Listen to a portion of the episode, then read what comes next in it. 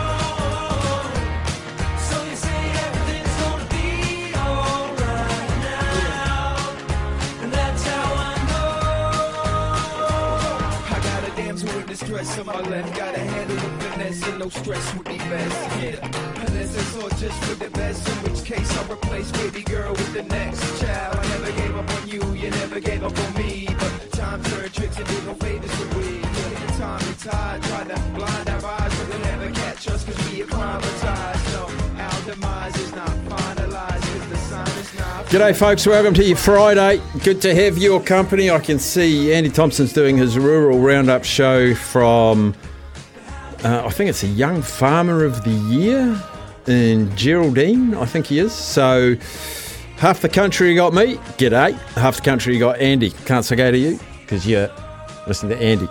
But we've got very, very shortly Julian Dean um, New Zealand's best ever Grand Tour rider, seven Tour de France's he rode. We'll have him very, very shortly. It's the only spot we could find for Jules, but always appreciate hearing from the great man as we did in um, the pre tour, the preview uh, last week. Uh, at one o'clock, Life member Zaid. He is coming into studio to preview UFC 290. He loves his UFC and he loves being a life member and he loves coming into studio with his dad and he'll tell us about Alexander Volkanovski, um, Dan Hooker, and the, there's so many good things on this card, so we had to get Zaid in. Jeremy Paul, if he replies to me, which he still hasn't, uh, two o'clock. it's two hours away. He's got two hours to reply to my text to make sure he's all right. He always fronts up. Always fronts up. He'll be at two o'clock. Two thirty. Crystal Hackett, junior driver in the harness racing scene, um, picked up four out of her four, first four drives last night at Cambridge, all winners, which is phenomenal for a junior driver. Bit of a breakthrough night for her, so she'll join us at 2.30. We'll have uh, Robinho's Wimbledon wrap, because I have no idea what happened in Wimbledon overnight. There's just too much going on. Uh, we'll also find out what's making news. We have a look back in the day. We're going to talk to Jimmy Smith, of course, as we do on Mondays and Fridays. That's before we head out at 2.45. Oh, there's lots of stuff. Midday Madness will be 12.30. Um, depending how long I go with um, Jules, I could talk to him all day. But um, after we've done our Tour de France wrap and a review and preview today, we want to take your calls. We just chucked the lines open for at least half an hour on the All Blacks team. Um, a lot of negative comments coming out, actually, which is okay. Which is okay. Uh, Damian McKenzie in 10. What? Um, Emoni Narawa making a debut. Josh Lord into the second row. Haven't seen him for a long, long time. I think he played a couple of games for the Chiefs at the end. Uh, there was discussion about Aaron Smith might not have played, and they would have had a look at Cam Roigard, Shaun Stevenson. Everyone can't even believe he hasn't made the 23. But we'll get we'll get to that at about 12:30. But first of all, it is Tour de France two nights ago. Um, Vingegaard blew Pogacar away, and I was thinking, is that the end of Pogacar? But last night, this happened. 100 metres to go. Yesterday, this rider looked like he was a beaten man. A resurgent Tadej Pogacar has put a blow to the hopes of Vingegaard. Stage six, take a bow. We are six stages through the Tour de France, and boy, the last two nights have been unreal, actually, which is the beauty of the Tour de France. And a man that's ridden it multiple times, New Zealand's best ever exponent of the Grand Tours, joins us as he did last week. Uh, Julian Dean out of Rotorua. Jules, wow. Uh, we're only six stages in, but there's been so much drama. Yeah, yeah, and I'm already feeling pretty tired from the from these late nights, and we've still got many stages to go. But it's truly been been exciting. You know, we had a, a pretty aggressive start there uh, in the in the Basque Country in Spain, with uh, you know the favourites already coming to the finish line in small groups. Those first stages, first, um, but then yesterday uh, we arrived in, in the Pyrenees and uh, it was fireworks from the get go. You know, big breaks going away, and then the big guys going toe to toe in Vingegaard and uh, in the finish in stage five and stage six last night. I want to talk about those two, but I do have to tip my hat to Jai Hindley, who won stage five. An aggressive, powerful rider, really announced himself to the world. To, to, to the to the casual viewers, I know he's done well at the Giro d'Italia, but this is Tour de France stage five stuff. He looked impressive.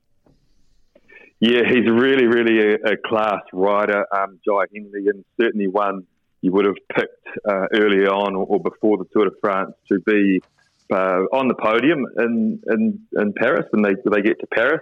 Uh, but he's, you know, got a reputation as a, as a great guy, West Australian. Uh, had a, a, great Giro when, when he won that.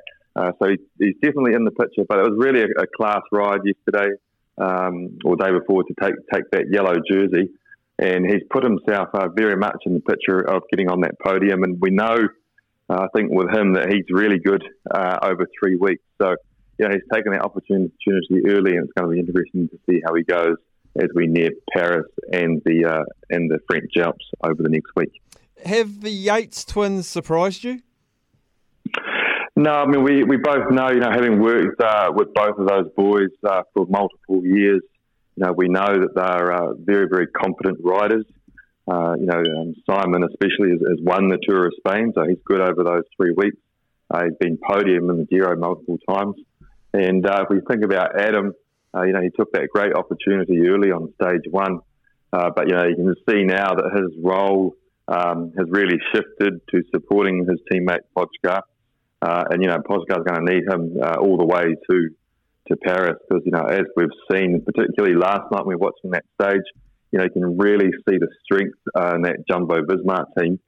And, you know, that could be Vingegaard's, you know, ultimate weapon by the time they get to the uh, the French Alps over over this next uh, over this week ahead. I mentioned to you before the tour started that Wout van Aert just can, just is such an amazing rider. He he just turns himself inside out every single day. Uh, he must need a lot of Weet-Bix in the morning. Yeah, he's definitely a, he's definitely a monster, and you know it's just extraordinary that someone of his talent um, you know, that can be winning many uh, multiple stages himself. You know, really focuses on uh, on what's good for the team and, and, helping Vingegaard. You know, we've seen Wout van Aert uh, narrowly miss out on that stage, getting second place last week. Uh, but you can see, uh, like all those Jumbo Jumbo Visma boys, you know, he's he's turned his attention now to uh, helping uh, Vingegaard. But I have no doubt in my mind that we'll see uh, Wout van Aert pop up for a stage when there's a time trial coming up um, after the next rest day at the end of the uh, start of last week. So um, that'll be definitely something, a place that we'll be watching out for Wout van Aert there as well. So explain to me the form reversal, particularly for Gacha. Um, so stage five, the one that Jai Hindley won, Vingegaard just attacked him on a reasonably steep section and Tadej Pogacar, he, he, had nothing, um, and people were saying, "Are we going to see an early exit from him? Is his wrist playing up? He's had injuries this year. Vingegaard looks like he's got the legs." And then last night, stage six, it was a role reversal. Although I would have to say, I don't think Vingegaard looked as broken as Pogacar did stage five, but Pogacar rode away from him, and it really, um, we were thinking a two horse race, and I think it's been cemented.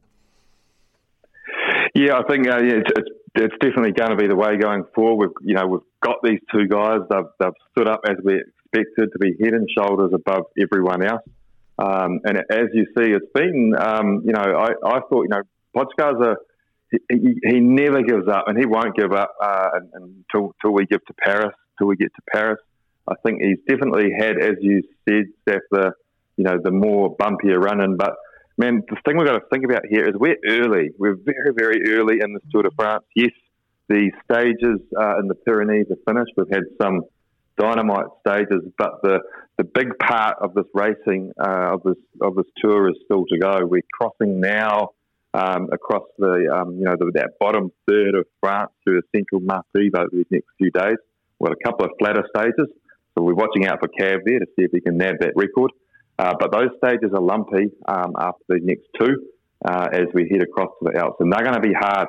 So it's going to be um, a lot of wear and tear on the teams as they try and control uh, those stages. They're certainly not going to be wanting to let guys like Jai Hindley uh, get up the road like they did on stage five because we've seen that that's dangerous. So they'll have to keep those under control. These big groups that we've been seeing of 30 and 20 guys can't be letting that happen if uh, you've got that, that, that yellow jersey and hoping to be on that top step in, in Paris because of Jai, Jai Hindley and those guys. They'll uh, they'll disrupt the proceedings. So it's going to going to be interesting. Fatigue uh, management is going to be the next uh, next big thing over these next four stages as we as we head across uh, to the Alps, and we've got some hard stages, man, um, going into next weekend. After next Monday, the, the time trial, and, and one more big mountain stage there uh, for those guys to handle.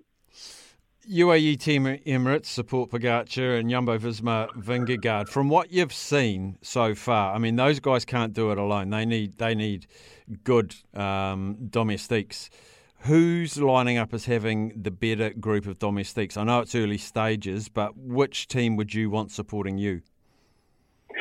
Yeah, you know, if, if you look through the rosters uh, of both of those teams, um, you know, they've, they've got extraordinary depth, and we're sort of seeing this in cycling uh, now, which is making it hard for a lot of teams. But they're getting what we call these super teams, uh, you know, like massive budgets, and they're just buying, uh, you know, such depth in their riders.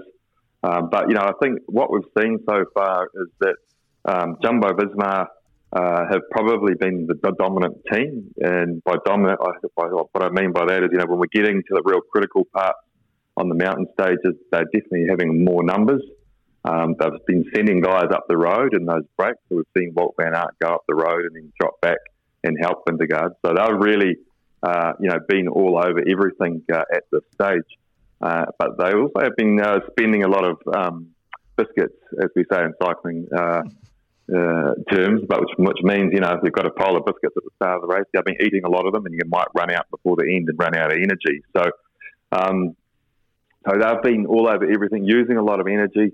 And uh, although UAE uh, seem to be a little bit more controlled and uh, making their decisions a little bit more conservatively uh, than what Jumbo Visma, and we could see this play out by them uh, having a few more numbers when we get into the um, French Alps next week. So that'll be definitely one of the key things to watch because certainly, you know, if uh, Vingegaard gets isolated and and Pogacar finds himself with a, a, couple of extra teammates at, at any point uh, over these next four or five days, in the back end of next week, uh, then you know they're really going to put the hammer down. Tonight's stage is a 170k flat stage uh, for the sprinters. Is it basically? Um, I don't want to understate how hard the tour is, but is it a bit of a recovery day for these for Vingegaard and Pogacar to let the sprinters do their thing and just don't lose time to each other? Do you, do you see it? It's just that it's completely different today, uh, tonight's stage. Yeah, their uh, you know their mindset uh, will, will, certainly be um, one of conservancy going into the next two stages. Uh, so we've got a couple of flat stages. We're heading up, up to Bordeaux, which is traditionally always a sprinter's stage uh, tomorrow. Uh, and so, I mean, the, the, one thing, you know, I think it's not really so much in these sort of stages about um, switching off, but it's just about changing the focus because, you know, you've got to uh, be very aware of things uh, all the time in the Tour de France. You know, anything can happen and you've got to be maintaining all the time uh, you know, good position in that bunch. If there's a, a crosswind section or, you know, there's a crash in the bunch and it ends up splitting and you're a favourite and you're in that second part, you can be sure that, um, you know, all those favourites that are in the front part are going to, you know, make it as difficult as possible uh, for that race to, to regroup. So, got to stay at the front, got to stay focused, and particularly coming into those finishes, you know, we've seen some nasty uh, spills coming into the into the sprints this first week and none of those guys that are gunning for GC uh, want to get caught behind any of those splits after those crashes and, and lose time to their rivals. What happens recovery wise, like between sta- say stage five and stage six? These big teams, how when they get off their bike and they get back on the team bus and go away, what what happens in the sort of what would it be 12, 14 hours between getting off the bike and having to get back on it to prepare them for, for like Pogacar. How did they re-prepare him to make that assault on stage six? Yeah, you know, I, you know, when you get to those first big, big mountain stages, you know, one of the things, you know, we always sort of think that we're going to, um, you know, that's going to be the set pattern when we see on that first big mountain stage for, for the rest of the tour. But you know, often these guys, you know, they'll take a, a day to sort of wake the body up.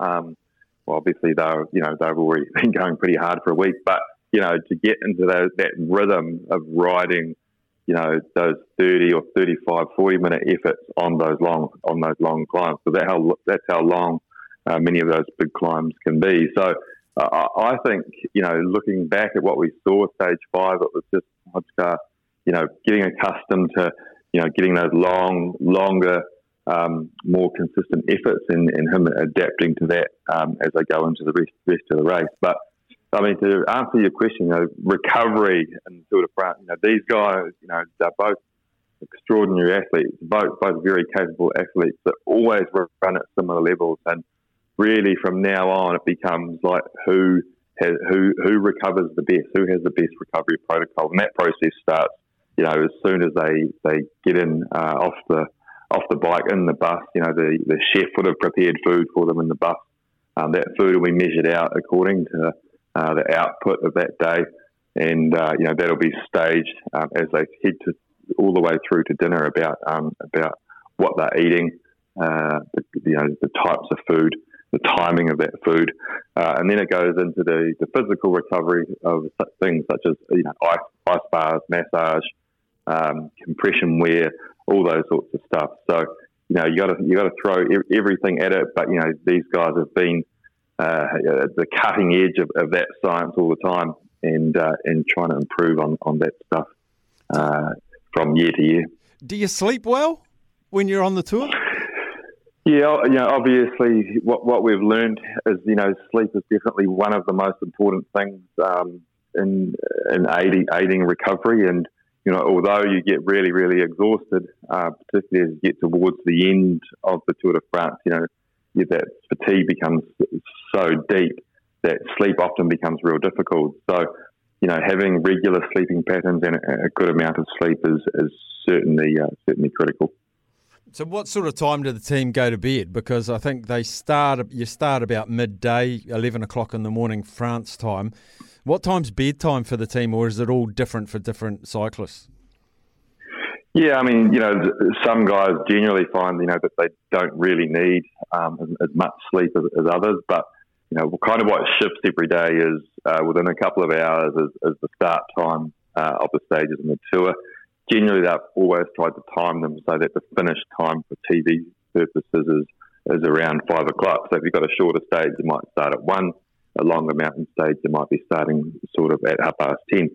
Um, but, you know, they have to try and um, I think the, the main thing is about keeping things regular, and um, you know they often have the guys rooming together, and uh, you know try and pair those guys up that you know sort of have similar habits, similar patterns, and, and are not too disruptive uh, to each other.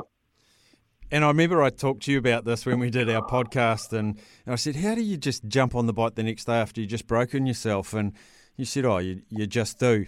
And you rung me in the car about an hour later and said, I've been thinking about that. And, and you said, without being egotistical or anything, I've just always been fit. It's just what I, it's what these guys always do is just break themselves day after day after day. So while me watching it's going, how do you do that? Because I couldn't, mm. but it's what you guys do every day. Yeah, that's right. And you know, I mean, humans are extraordinary. You know, when when we train and and, and set our mind to something, it's, it's incredible what we can make ourselves do. And you know, to be, you know, to speak from the heart, I think you know, there's, there's many days on these grand tours and the Tour de France where, as an athlete, and you know, I'm sure Pogacar and Vingegaard are going to be the same. You know, no one probably expresses it, but you know, you roll off that start line at kilometre zero on stage 17.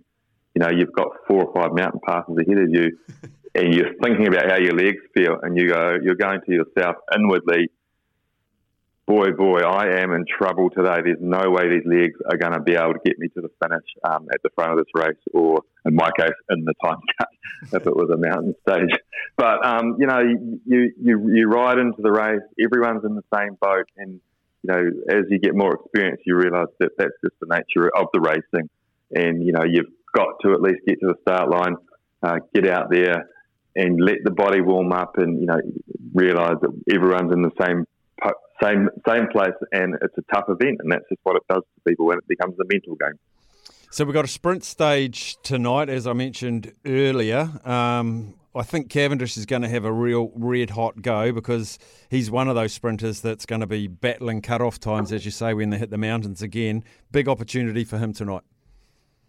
Yeah, I think he's got he's got two two stages sort of in a row these next two days, and then it's pretty slim pickings uh, until they get to Paris. Um, so remember, Cavendish is going for that all-time record of Tour de France stage wins held, uh, where he's equal with Eddie Merckx at the moment. But he needs that one more stage. Um, we've seen that Philipsen um, has been pretty dominant in the, in the sprints. He's had uh, an extraordinary um, lead out partner there with uh, Mathieu van der Poel, who's worn the yellow jersey and won stages in the Tour de France himself. So they're really a, a formidable pairing in the sprint so far. So work, Cav's going to have his work cut out there, but uh, you know he's a Cav, Cav's a battler. He's been around for many years, and uh, we've seen he's been he's been around the mark. So he's definitely not uh, not out of it in, in these sprints. And you know I've said last week, and I'll say it again. Uh, I think he's going to do it. He's going to um, get that record at some stage during this Tour de France. Brilliant. Jules, I'm absolutely loving it. Uh, and our regular catch ups as well. Uh, it's giving everything as it does seem to year in, year out. The Tour de France is such a spectacle of of landscape, but just the athletic endeavour from these guys just keeps blowing me these way. These midgets, these tiny little men with hearts the size of lions. It's just it's just incredible. Yeah, yeah, no, definitely. And it's always another thing I, I say to people. You know, it's uh, the extraordinary thing about the Tour de France was uh, it's the only only sport uh, in the world where you know someone that weighs 30 kg 30 kgs less than you can really take it to you. Uh, it's always interesting. Yeah. Brilliant, Jules. We'll catch up next week. Okay, cheers. Thanks for the call, Steph.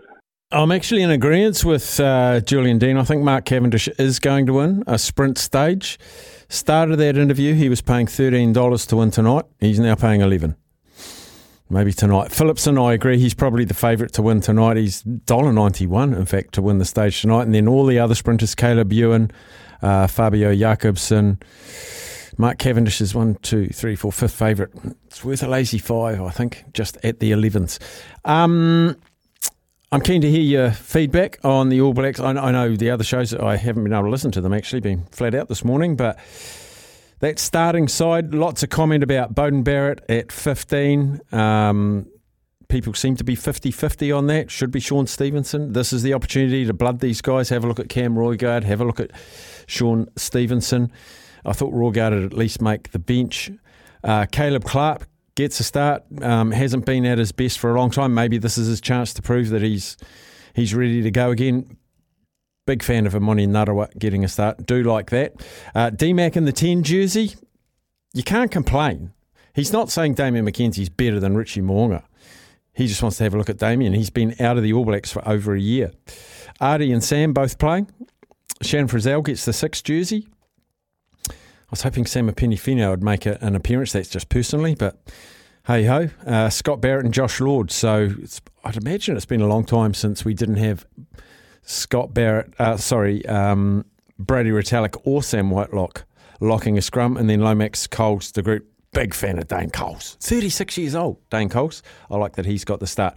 Keen on your feedback. 0800 150 811 is the number. We'll have Midday Madness after the news. You can talk about the Tour de France, or you can talk about the All Blacks. In fact, you can talk to me about anything. Give us a call. Well, listen, Buster, you better start to move your feet to the rockin'est beat of madness. Yeah!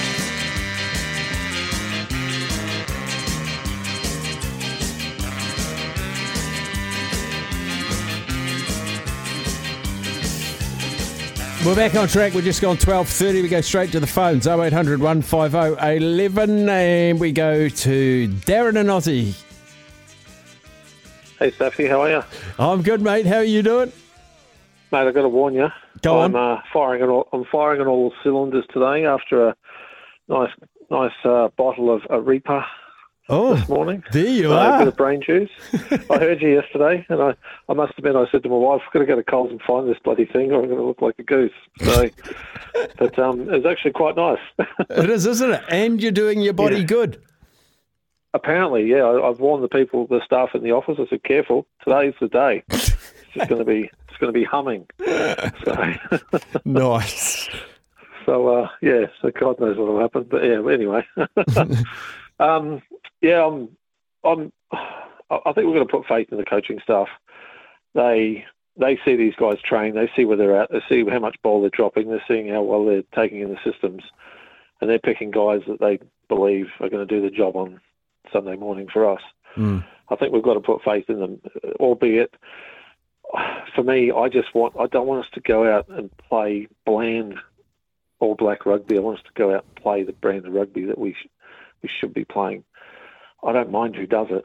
Um, so that's that's all I'm hoping for on Sunday. I'm not hoping to be you know blown off the park like it's first test, but I would like to see us you know just show some real signs of what's to come. I don't think we'll see Bland with DMAC in the 10. Well, that, that'd be great. I, I agree. He's been the most informed number 10 in the comp. Hmm. So, I mean, Mo'unga's played well, but the Chiefs beat him twice. I mean, they couldn't do it the third time, but yeah. And Shaun Stevenson, I, I I just, I don't know. I'd rather have a specialist fullback all day of the week. I don't know why we need three number 10s in the 23. I just don't get it. So Yeah. Yeah, no, that's a I, big question mark. I, th- I do think like you have to. Put, I have to put my hand up and say I'm not as good an All Black selector or All Black coach of the guys that are there. Are they the best? That's open for debate. But hey, they're in there to do the job. They've done the job. They picked the team. I'll get up on Sunday. I'll watch it and I'll cheer. And I hope we win. And I hope we look awesome. Yeah, that's that's all I'm I'm hoping for, and I'd I'd love to be wrong. I'd love to be wrong. I mean, but they see him at training, so they know they know where they're at. Yeah. So Shaun Stevenson could be amazing, and he is an amazing Super Rugby player. And he might not just quite be there yet.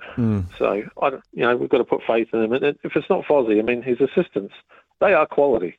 So, um, yeah, we'll we'll see. It'll be, All right. be an interesting chat on Monday, I think. Yes, it will. I'm looking forward. We might just leave two hours open for talkback.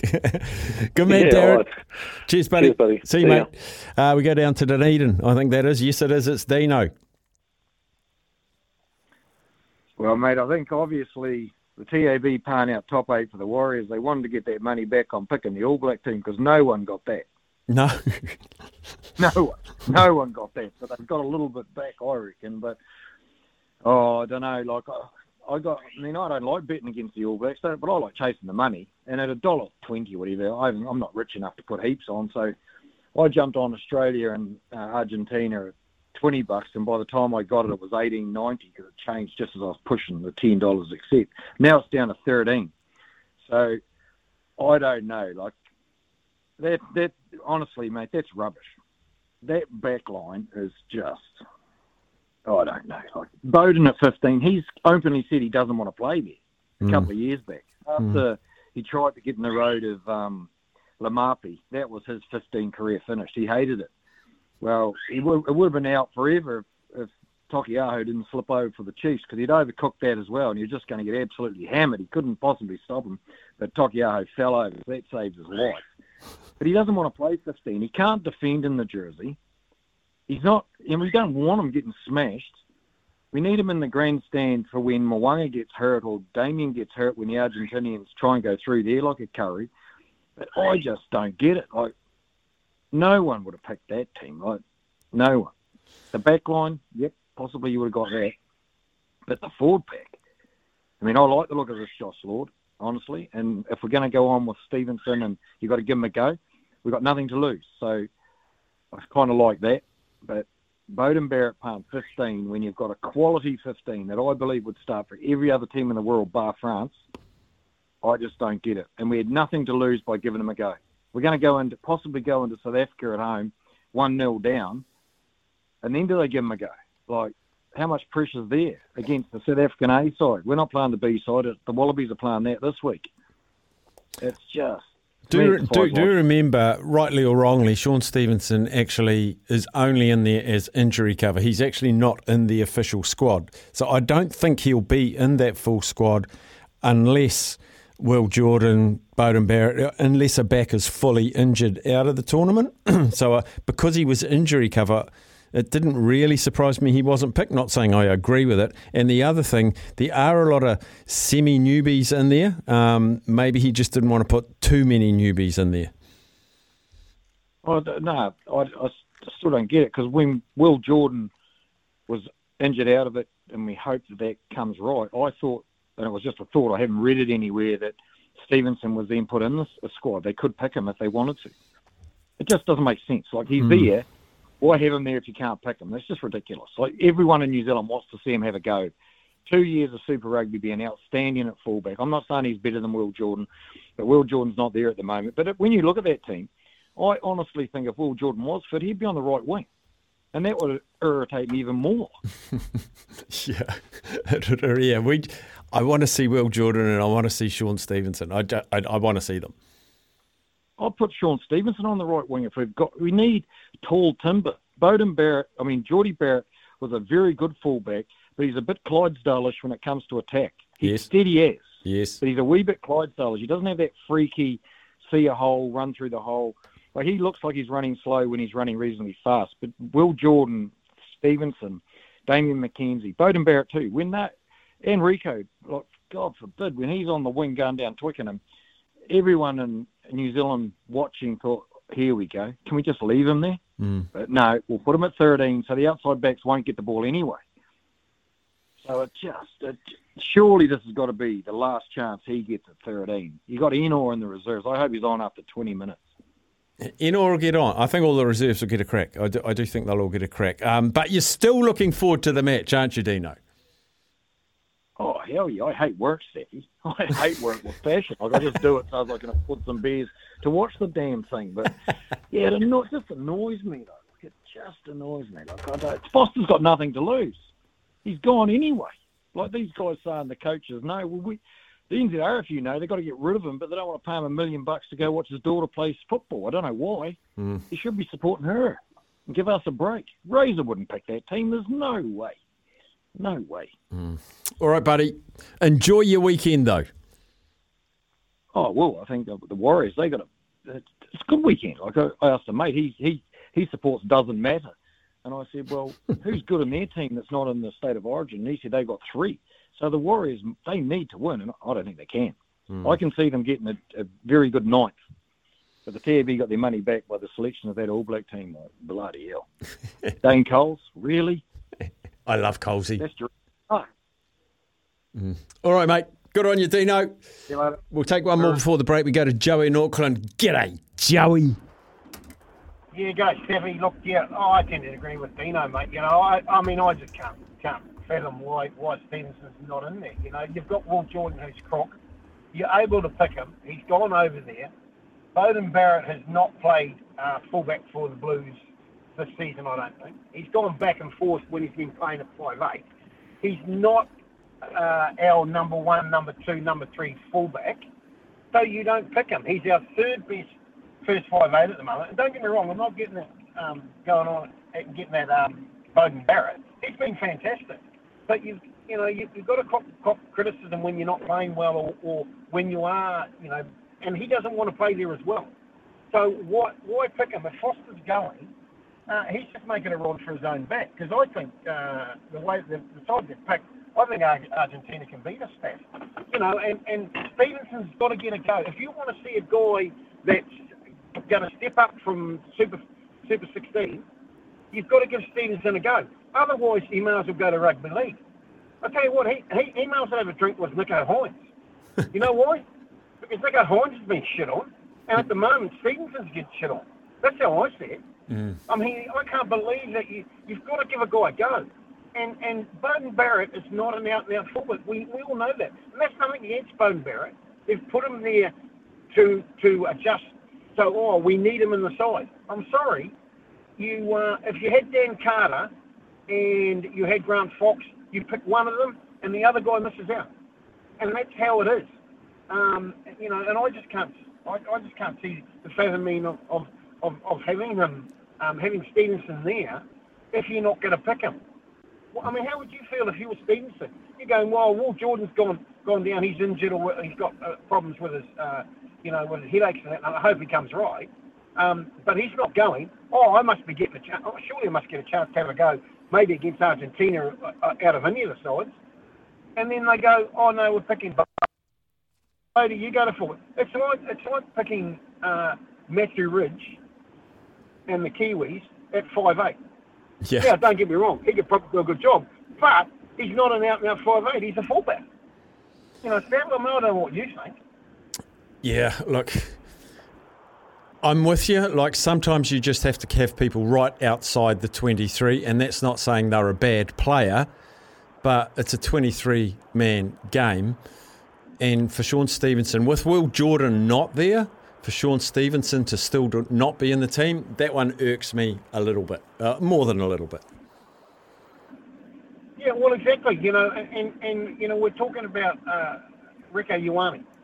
The- Foster is going to keep Rieko Ioane at the in, at centre because everyone's gone. Oh, he, because what the problem we've done in the past, staff, is we've gone. Oh, Tana Umaga was a winger. Oh, we'll bring him in the centre. Oh, he can be a real good centre. Yes, he was one of the guys that became a real good centre, and he was able to adapt. Rieko Ioane is uh, not a bad centre, but sometimes when he gets in the clear, um, he he a lot of centres will, will, will set up their wingers. Sometimes he doesn't, and that's nothing against him. It's just the, the natural way he plays. You know, I'm not knocking him for that, but um, you know, our best centres like Bruce Robertson, fantastic, unbelievable guy, would set up his outsides, wouldn't even hesitate to um, take take on the fullback, just draw the fullback back. The, the, the ball beat the man every day. The ball will beat the man every day. And I just can't believe it. But, you know, it, it is what it is. And I just hope they don't do this with the mighty turbos. Go the mighty turbos. Steph, I hope that I hope the coach doesn't do this with the turbos, mate. Oh, he won't. He won't. He's not allowed. He's not allowed. He have me to answer to. Joey, we've got a scoot. Good chatting, buddy. Okay, thanks. Let's have a quick break. I'll get to your text after that. Um, Dino's just uh, after his phone call. He's obviously turned the radio on and he's got the farming show. Um, so on the actual radio, actually, I was talking to Dean, but he can't hear me. Uh, on the radio, we're going into Auckland and Wellington, but on our app, you can choose either the farming show or this show.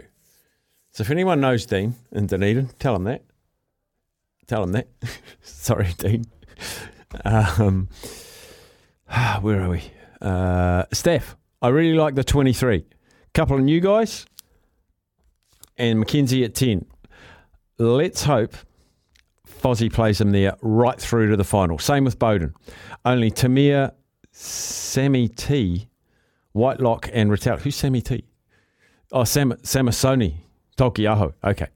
Uh, Whitelock and Retallick come into the top 23. Bring it on. Guess who? Ken.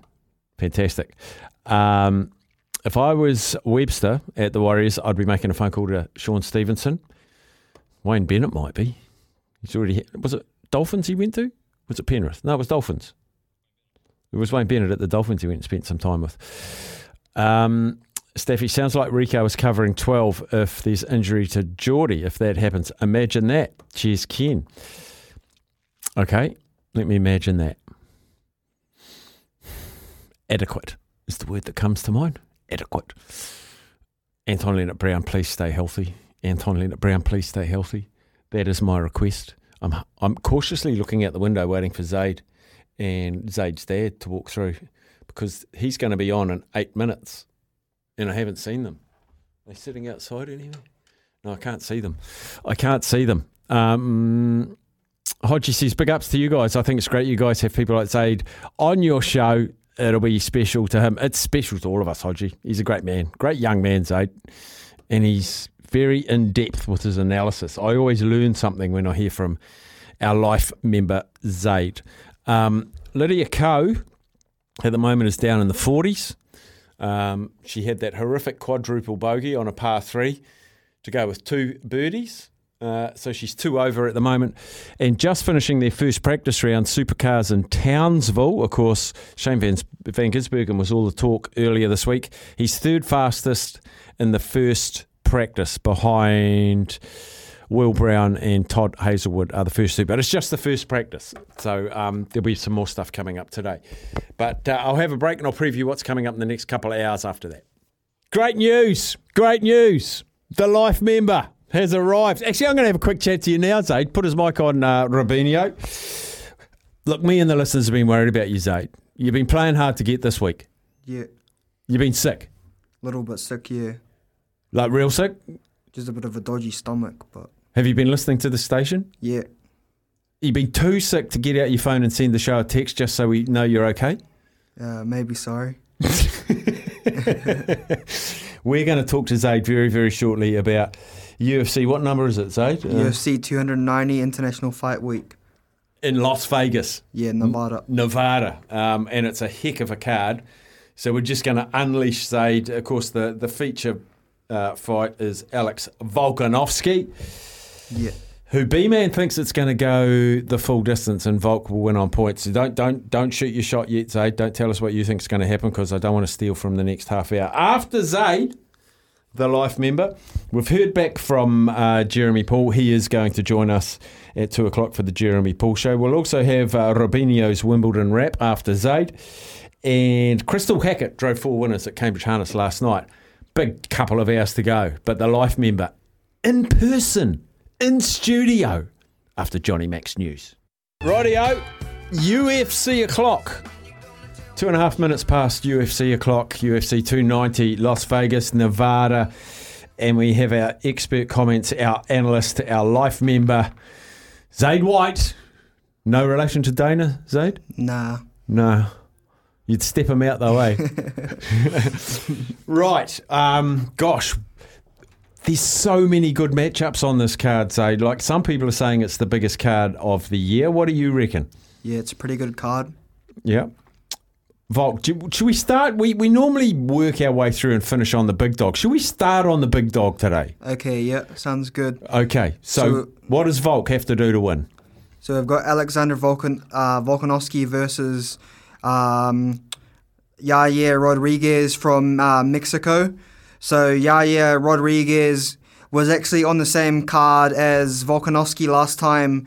Obviously, Volkanovski went up to lightweight, so this fight is for for the um, featherweight strap, which obviously bout Volkanovski still hold still holding that, but he went up to try and get a second belt in lightweight against Alec, uh, against obviously sorry Islam Makhachev. So he went up that he went up and fought him. It was actually a real good fight. Went to decision. Some people actually think that um, Volkanovski won, but I did. um, ju- just lo- just lost. But um, obviously, um, Makhachev have the belt, so I guess that's maybe kind of maybe the judges kind of thought he was you know kind of out grappling him a bit, but he wasn't really doing much when he was taking Volkanovski down. Like there wasn't too many tight submissions. Um, this guy is actually another grappler who's Volkanovski's fighting this weekend. Um, Rodriguez from Mexico. Um, so Yaya Rodriguez has actually got the interim featherweight bout because Volkanovski um, didn't fight at featherweight last time. They gave um, Yaya Rodriguez, they gave him an interim bout. So he fought um, Josh Emmett and he won the um, interim bout. Okay. So yeah, he's got the interim bout. So, if you leave your division and go up, you lose the one you left behind. no, no, no. So what they do is they make another bout. Ah, that's Yeah. expensive. yeah. So that's that's called an interim bout. Remember when Israel Adesanya beat Yes, I do. Kelvin Gastelum? Yep. So yeah, they gave him an interim belt. Jeez. Okay, so who's your pick and how? Volkanovski by knockout. Bang. I think you're a fan of knockouts and that's why you pick them. Do you 100% think Volk can knock out Rodriguez? Yeah, he's got great hands. Um, I think the prob. I mean, uh, it's not a problem, but what um, Volkanovski's got to watch out for is his grappling. I've heard he's had Craig Jones in, who is pretty much one of the best grapplers in the world. Um, He's uh, um, from Australia and he'll be in his corner. Um, actually, Volkanovski left a bit earlier to go and watch Craig Jones do a jiu-jitsu match on um, UFC Fight Pass. Okay. um, and he bet the number one grappler in the world, pretty much one of the best ever grapplers. So yeah, Craig Jones is an absolute beast on the um, uh, mat in uh, Brazilian Jiu Jitsu. So I reckon that um, yeah, I, Vol- Volkanovski shows that he can. Um, he, he's hard to submit. Um, when he fought Brian Ortega, he had some massive triangle um, attempt chokes on him, but um, no one could get around Volkanovski because he's, so, he's so fit because he, he used to play rugby league and he was like 100 kgs and now he fights at like 65 kgs. Geez, I need to talk to his dietitian, mate. Jeepers. So he's gone from a prop to a halfback. Yeah, because he's he fights at 165, 145 pounds. He fights. 145 pounds is about 65 kilos. Geez, your, Yeah. your maths is faster than me, mate.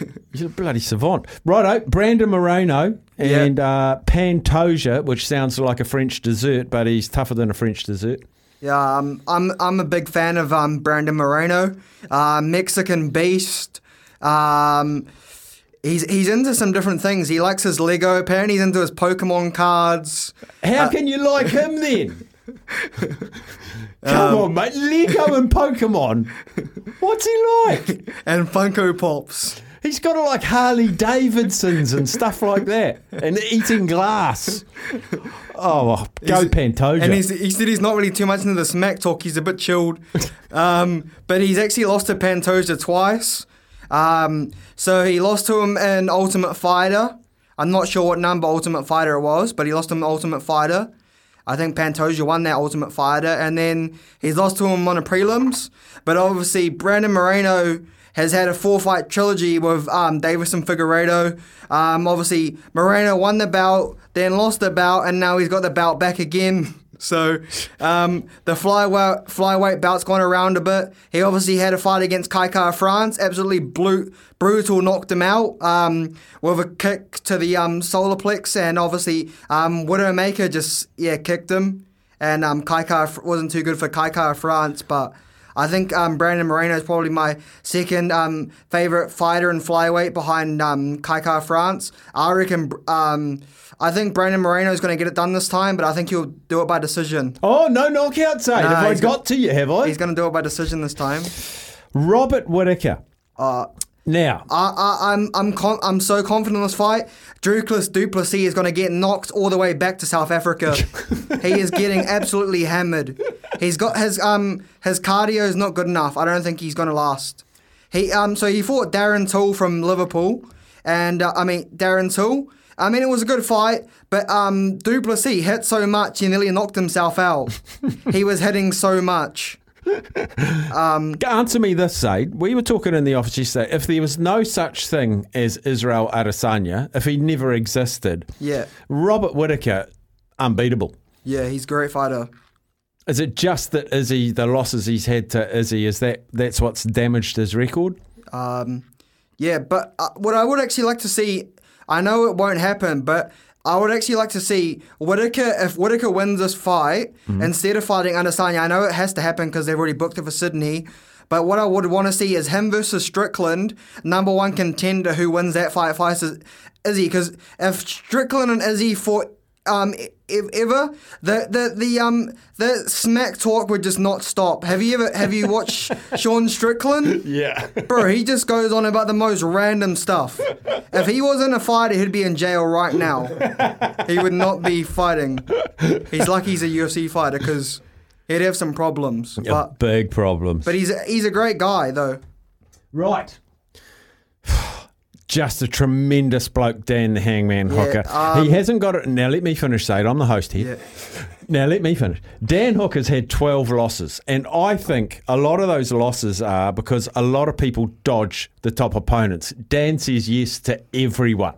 He doesn't dodge. He goes, You can't find a fight for him? I'll fight him. Let me have a crack. And he's had a few losses. How does he. I just. I'm desperate for him to win against Turner. Um, it's going to be a hard fight. Obviously, Jalen Turner's a tall man, six foot three. Um, his nickname's a tarantula. Um, so Has he got hairy legs or something? apparently he's um, four and one out of his last obviously five fights. I think he lost. Is it? Um, I think he lost by decision to Mateusz Gamrot last fight. right. I'm pretty sure. Um, But yeah, that was his last. That was his most recent fight. But yeah, he's a pretty good fighter.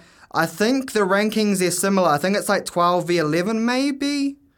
But I think they're similarish in the rankings. Okay, I'm just looking at the TAB odds. I've actually got Dan Hooker's Yeah. paying over three bucks. Yeah, massive underdog. Oh, does that mean I'm just hoping beyond realism? But then if you look at Volkanovski and Whitaker, they're like massive favourites. Yeah, they are. They're like a dollar twenty each. What's your favourite fight of the other ones that are left? The other ones that are left. Hmm. I ex- I reckon there's a great fight to watch. I think it's going to end pretty early. Is this guy from Perth, Jack Della Maddalena? He just absolutely hammers dudes Jack. D- oh, here. I from. Perth. Yeah. against Josiah Harrell, who you and I have never heard of. Jack Della Maddalena. How Do- many? Yeah, look at his first. Does it have first round knockouts? Um, look, let, let me be let me be your mouse and computer. Uh, Maladona by knockout is one thirty six. Knockout in round one. It's only a dollar fifty, Zaid. Yeah. See, Is it going to be lights out in seconds? I think so. Yeah. Did you just come out like a mad dog, like um, Tai Tuivasa? is that what he does? What weight division are they? I think they're like. Is it lightweight or welterweight? I'm not sure. And he's a spark knockout guy at that yeah, lightweight. from Perth. Wow. All right, so let's review your picks. Uh, Oh, and another fight quickly I want to go on to is um, we've got to talk about him quickly. Is um, Rufus Robbie Lawler is retiring against Niko Price. Um, he's 41 years old and he's um, having his uh, last fight in the octagon um, on Sunday. Um, apparently, his one of his best ever fights was against Rory MacDonald, and I think he's a welterweight, Robbie Lawler. But um, yeah, a lot of fighters um, say a lot of fighters um, yeah like the guy, but obviously it's um, has time to go. a lot of these older guys get given their last fight from Dana and they put the gloves, gloves in the middle of the octagon, but most of them lose their last fight. Yeah, yeah, they do. 41, he's nearly as old as me, Zayd, and I can't even imagine going in the octagon. Oh, and there's another Aussie, apparently a rematch as well. Um, uh, Jimmy Crute is uh, against Alonzo Mini- Menifield as well. I think he's light heavyweight. Jeez, you're telling the story, mate. I can't, Yeah, I can't keep up with you. Yeah, Jimmy Crute's fighting. So there's, I think there's about five Aussies on there. Shannon Ross, there's quite a few. All right, when and Izzy's next fight is how far away? Uh, I think it's Sydney in September. Sydney. How are you going to just cope with your life until he fights? Um, just watch other fights. Just get viruses and don't ring the show. Is that what you're going to do? All right, let's just do a little um, recap then. I have to get back up my UFC 60. So I'll, I'll say the fight and you say who wins and how. Okay. Volkanovski, Rodriguez, Volkanovski by knockout. knockout. Moreno, Pantoja. Moreno by decision. Right. Whitaker, Du Plessis. Whitaker knockout. Sec- uh, second round. Hooker, Turner. Hooker by decision. Honestly, Yeah, Hooker Zaid, by honestly, By points. just because you like him, or you actually think that's going to happen? I reckon he's got it. Okay, awesome. Um, we didn't talk about this one. What is it? Woodburn Nickal. Oh, um, yeah, he's a great uh, wrestler. Um, I'll go in, um, by s- submission. By submission. Yeah. All right, and last thing. Last thing. Not UFC because you're a big rugby man. Yeah. If all of the All Blacks are fit, Yeah. so we know who the All Black squad is, all of the All Blacks are fit, I've got who who should he pick at fullback? Who should he pick at fullback? Yep. Uh, Beauden Barrett. Really? Yeah, Beauden Barrett. We found one, New Zealand. We found one that likes Bodie at 15. Okay. Who should he play on the wings? Who should he play on the wings? Mm. Uh, if they're fit, Mark Telea and Will Jordan. Nice. Who should he play at centre? Rieko. Really? Yeah, Rieko all day. Okay, give me halfback first five. Um, Aaron Smith Mm. and uh, Richie Mo'unga. Not Daymac. Uh, Richie Mo'unga, yeah. D-Mac on the bench. Yeah, D- Covers he, everything. he covers first five and fullback, yeah. And because Cameron Suafoa's not there, who do you think by the end of the year will be the All Blacks' best number six? Best number six. Um, this is the hardest position, I reckon. Mm. I, I want to see Samipeni Finau. So do I. Or can Akira get back in there from the um, second team, maybe? Look, he could. Um, I don't know, Shannon Frizell. It's there's there's no really strong six. I was saying a Smithy. I think I called him yesterday. Did you call Smithy and not me? Did you call Smithy and not me? You were, I think you were doing an interview yesterday, and then I forgot to call at twelve o'clock. Are you a life member of Smithy's show? No, No. Okay, carry on. Okay. And when I- you called Smithy yesterday and didn't call me, what did you say to Ian I said, do they give Sam Cane a go at six and put Dalton on at seven and go Ardie at eight? Because he's played at six before. Okay. But I don't know. The, yeah, the six is not not that strong. Or do they go Scott Barrett and give him a go, or even Tupou Vaa'i? But I don't know. It's, there's not not really a good six. Okay. It's hard right now until I see someone play consistently. But since Jerome Kaino, they haven't found anyone really. Liam Squire there for a bit, but Steven Luatua was more of an eight or six, but still not really. Jerome Kaino has been the last best six we had. Mm, I've got a couple of t- messages coming from the listeners. Zaid, Yeah, you ready for these? yeah. UFC, we know we know Zaid likes Israel Adesanya. Who's his second and third favourite fighters? Second and third favorite fighters. Um, second would be um, Dan Hooker, Yeah. And we'll go third with the great Alexander Volkanovski. Oh, cooking with Volk, mate. or um, they used to call him Footy or Footy Volk. Footy Volk. Yeah, because he played rugby league. Okay. Apparently, how he got into UFC, right? So what he was doing, he was playing rugby league, and in the off season, he did a. They said, "Oh, do you want to come and do some boxing?" So and then that's when he quit, he quit rugby league and then turned into boxing, and then now he's the UFC, and they reckon he's pretty much the greatest UFC fighter they, they've seen. Really? Yeah, they reckon he's. Well, they reckon if he beat Makhachev, he would have been the best ever, pretty much. Wow. If he could have beat Makhachev. How much longer do you think? Um, But apparently he's 34, Volkanovski, so he's he's starting to come near the end already. But um, this this they reckon this Yair Rodriguez isn't going to be an easy easy test because of his um grappling and yeah, be a be a hard fight. Dean But- from Dean has said Luke Jacobson's the best number six eight. well, he hasn't even been picked, so Put that in your spot.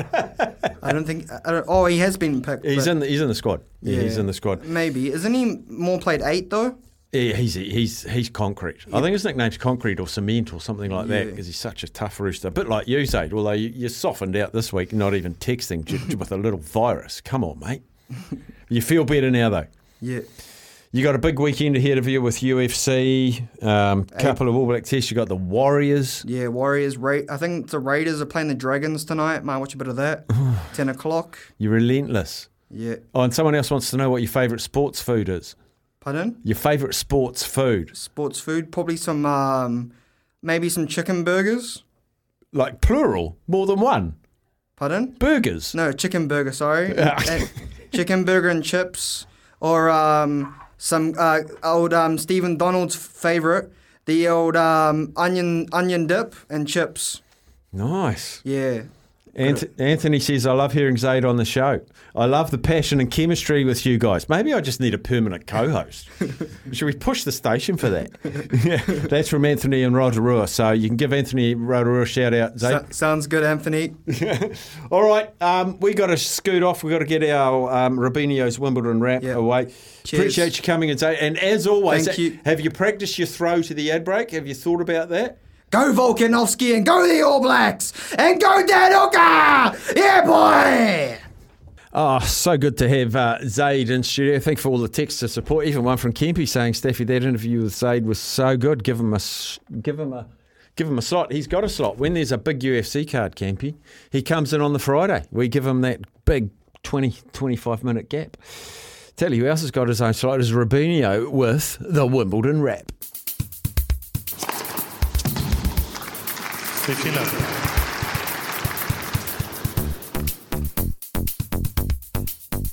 Kind of funky.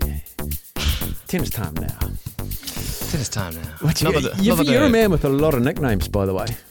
Not really. Well, in the weekends, you're producer dude Robbie. That's correct. On Sundays. And, I- I'm Robinho and- here. And I call you Rubinho. That's about it. Oh, have we not called you Robert Robaldinho once or something? You're just Well, I, th- I think that was just a slip of tongue more than anything. Oh, okay. Robinho, what happened in Wimbledon? Right, another another day of Wimbledon, Steph. Uh, starting off with Stan Wawrinka, who took down uh, Tomás Etcheverry of Argentina in four sets.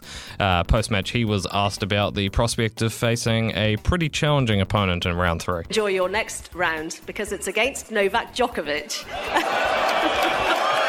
You've played each other 26 times, but not on grass. Don't on tell me the score. Don't tell Not- me, I don't tell me. I wasn't going to, but you haven't you. played each other on grass. What will this surface? Will that make a difference to you? I will enjoy if I don't get killed, but uh, of course, uh, he's been he's been he's been an amazing champion to watch. Like uh, the the way he's playing, it's always uh, special. But uh, yeah, we never play on grass, and I'm uh, I'm quite happy to, to, to have the chance to play against him on grass at least one time uh, before before I finish uh, playing. And uh, it's going to be a big uh, big challenge. Hopefully, I can uh, I can play a higher level and be competitive with the match. I'm gonna. Like always, I did against him, try to push uh, to the maximum, and we see what's happened. Big match. Big match coming up. Did he win the Aussie Open, Stan? He would have at one point. Yeah, I think so. I think he's won one. Yeah. Yeah, right. Uh, moving on, we got uh, Grigor Dimitrov, who uh, breezed through second round against uh, Ivashka of uh, some country. One of the one of the Russian ones. He doesn't have a flag on the website. So Oh, yeah, someone Yeah. from Russia but Yeah, not yeah, representing them. exactly. Uh, so yeah, three three sets, straight sets. Um, Dimitrov through to the third round, as is Frances Tiafoe of America. Like Frances Tiafoe, Yes, he's very a, good to there's a big feature in him on Breakpoint uh, on the Netflix series. Yep. Um, so yeah, he got past Dominic Stricker of Switzerland in straight sets, including a 13-11 tiebreak in the first set. Wow. So yeah, but um, yeah, good result for Frances Tiafoe into the third round. Uh, upset alert: Taylor Fritz was two sets up against Oh. Mikael Ymer of Sweden, and uh, yeah, six three, six four, six two in the next three sets against him, and um, he is out of the uh, second round. So a bit of a shame for him. My main man, Casper Ruud. Your favourite player? My favourite player.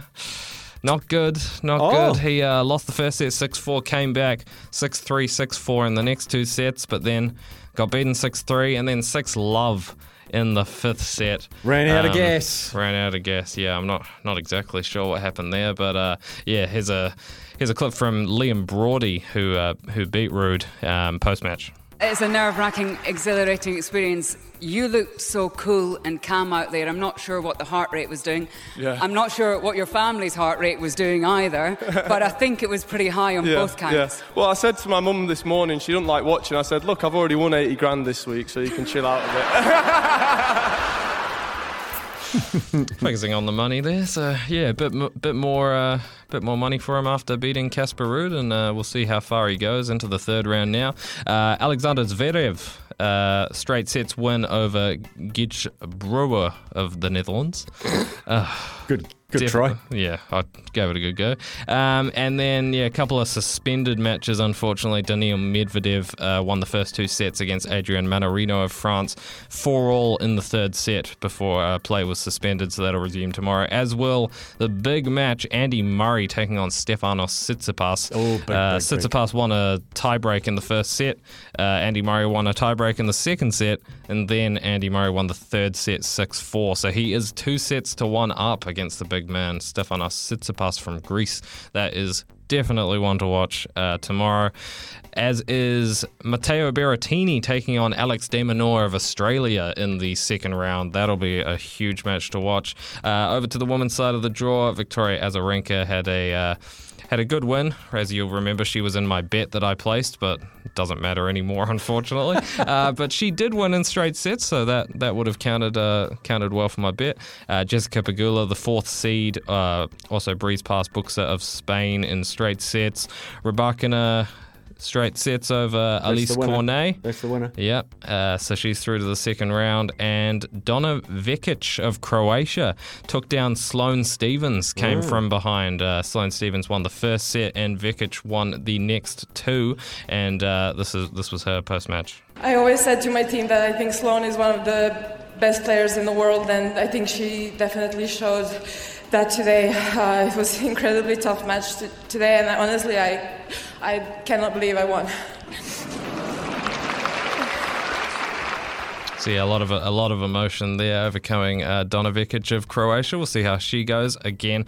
Also onto the third round, and uh, the bi- big match was one to watch. Caroline Garcia taking on Leylah Fernandez on the women's side of the draw, and Caroline Garcia did come out with it in the end. It was uh, it went to three sets uh, with a 10-6 tiebreak in the end in Oh. favor of Caroline Garcia, and this is what she had to say. yeah, it's it's not it's not every day easy, and uh, trying the best we can. And uh, I got some tough battles that I lost uh, earlier in the year, and. Um, uh, so at six all in the third, I was like, okay, it's your turn, and try to be aggressive at least. Um, go forward and to just have no regrets, give 100%. So it's it's good. It brings a lot of good vibes. Good vibes lesson in life there. Yeah. When you're up against the wall, you just give it everything you got. Exactly. And it results in good vibes. Yep, it does. And uh, so, yeah, Caroline Garcia also through to the third round. We'll see how far she goes. And uh, that was a big match in the end. Uh, yeah, Caroline Garcia coming out with the result. Big matches to watch on the women's side of the draw. Uh, Sabalenka is in action overnight, as is uh, Pegula once again. Iga Swiatek, the number one seed, and uh, Ons Jabeur. Um, one you might not uh, have an eye on, but I think you should. The 14th seed, Bencic of Switzerland, takes on Linette of Poland, the 23rd seed. I think that'll be quite a good match. Uh, and that is the Wimbledon wrap. We'll see uh, quite a big Wimbledon wrap, I suppose, coming up on Monday. Well, yeah. Well, I'm not going to make you do all. Yeah, because they got a lot of catch up to do. We'll just feature. We'll, we'll hone in on the seeds. Yeah. Up, big upsets and the big seeds that are carrying on. I think so. Sounds good. That's that's your, that's your brief for Monday. Uh, we'll take some news with Johnny Mack uh, right now. I'm looking at the TAB website. Why? Because I think, am I crazy? I think Aussie are a pretty good chance against an um, intentionally understrength South African side. I know it's in South Africa. I know it's the first game, but that generally brings the teams closer together. I haven't looked up the weather forecast, but Aussie at 320. Here's the Aussie side, by the way. From fullback, Tom Wright, Suliasi Vunivalu, and Marika Koroibete. Wonderful wings. Uh, Lenny Ikitau and Reece Hodge are the midfield, which is interesting big fan of Reece Hodge. You can never find his spot in the team. Whichever team he plays for, he plays 10, 12, 13 wing and fullback. Plays everywhere. He's got a monster boot on him. I potentially think that's why he's been picked in there. Halfback first five. He's annoying, but he's effective. Nick White and Quade Cooper. Uh, he's been out injured for quite a while. Um, so that is the back line. Reserve backs, Tate McDermott, uh, Tate McDermott, Samu Kerevi and Carter Gordon. Good bench. Backline, absolutely no issues whatsoever. Front row, James Slipper's been named. Now, he was under an injury cloud, but he's not even bracketed. So he's been named. Alan Alaalatoa, he, um, great Manawatu man. He's on the other prop. Dave Porecki is your hooker. Uh, Will Skelton returns uh, and partners Nick Frost in the second row. Tom Hooper, Michael Hooper, and Rob Valetini. Hmm. Forward reserve, uh, Jordan Uelese, Matt Gibbon, Zane Nonggorr, and Richie Arnold. Not so impressed with the reserves for the Wallabies. We'll talk to Jeremy Paul about that soon, but I think that's a viable Australian team to trouble South Africa. And don't forget, we've got the freshness of Eddie Jones, who who's really good at sh- as a short campaign manager. He'll have them completely fizzed up for this. So they're at 320. And the point start is seven and a half. The point start is seven and a half. Um, I'm trying to find. Uh, have Aussie even named? Uh, sorry, South Africa named their lineup. They have. There's a lot of players missing. A lot of players missing. I can just see a bit of a hijack there, as I can in Mendoza. Not wanting it, but stranger things have happened than New Zealand in their first Test match, having to go to Mendoza where they've never been before. Hostile crowd, not violent. Hostile doesn't mean violent; it means vociferous. Argentinian crowd with Michael Cheika having their blood boiling, ready to go bang. Um, TAB.co.nz has got all of those head to heads and all those point starts if you want to avail yourself of those. Hi, Staffy. This is from Darren in Melbourne. Zaid equals legend. Two exclamation marks. From Dino, I'd really like to see this team. De Groot, Taylor, Lomax, Retallick, Whitelock, Finau, Savea at seven, Jacobson at eight, Smith, McKenzie, Barrett and Ennor, Wings, Fainga'anuku, Stevenson, and Will Jordan at the back. Reserves of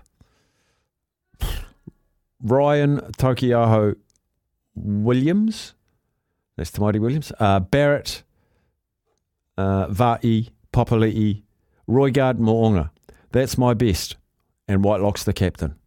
Guys, honestly, oh no, that's an old one. That's an old one. Um,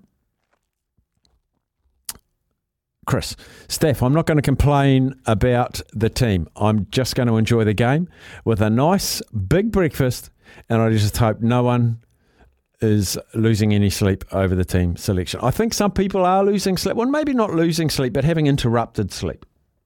I think it's more interrupted sleep, Chris. Um, but geez, something like a 41 26 or 41 or 34 12, something like that hopefully, hopefully that will uh, treat us and greet us on Sunday morning. With all the talk about the Aussie must-win attitude, to me it's just how you're remembered. Chappell, Dyer, Smith are all stained. Give me Crowe, Smith, Hadlee, Coney any day of the week. New Zealand athletes and sports people are champions.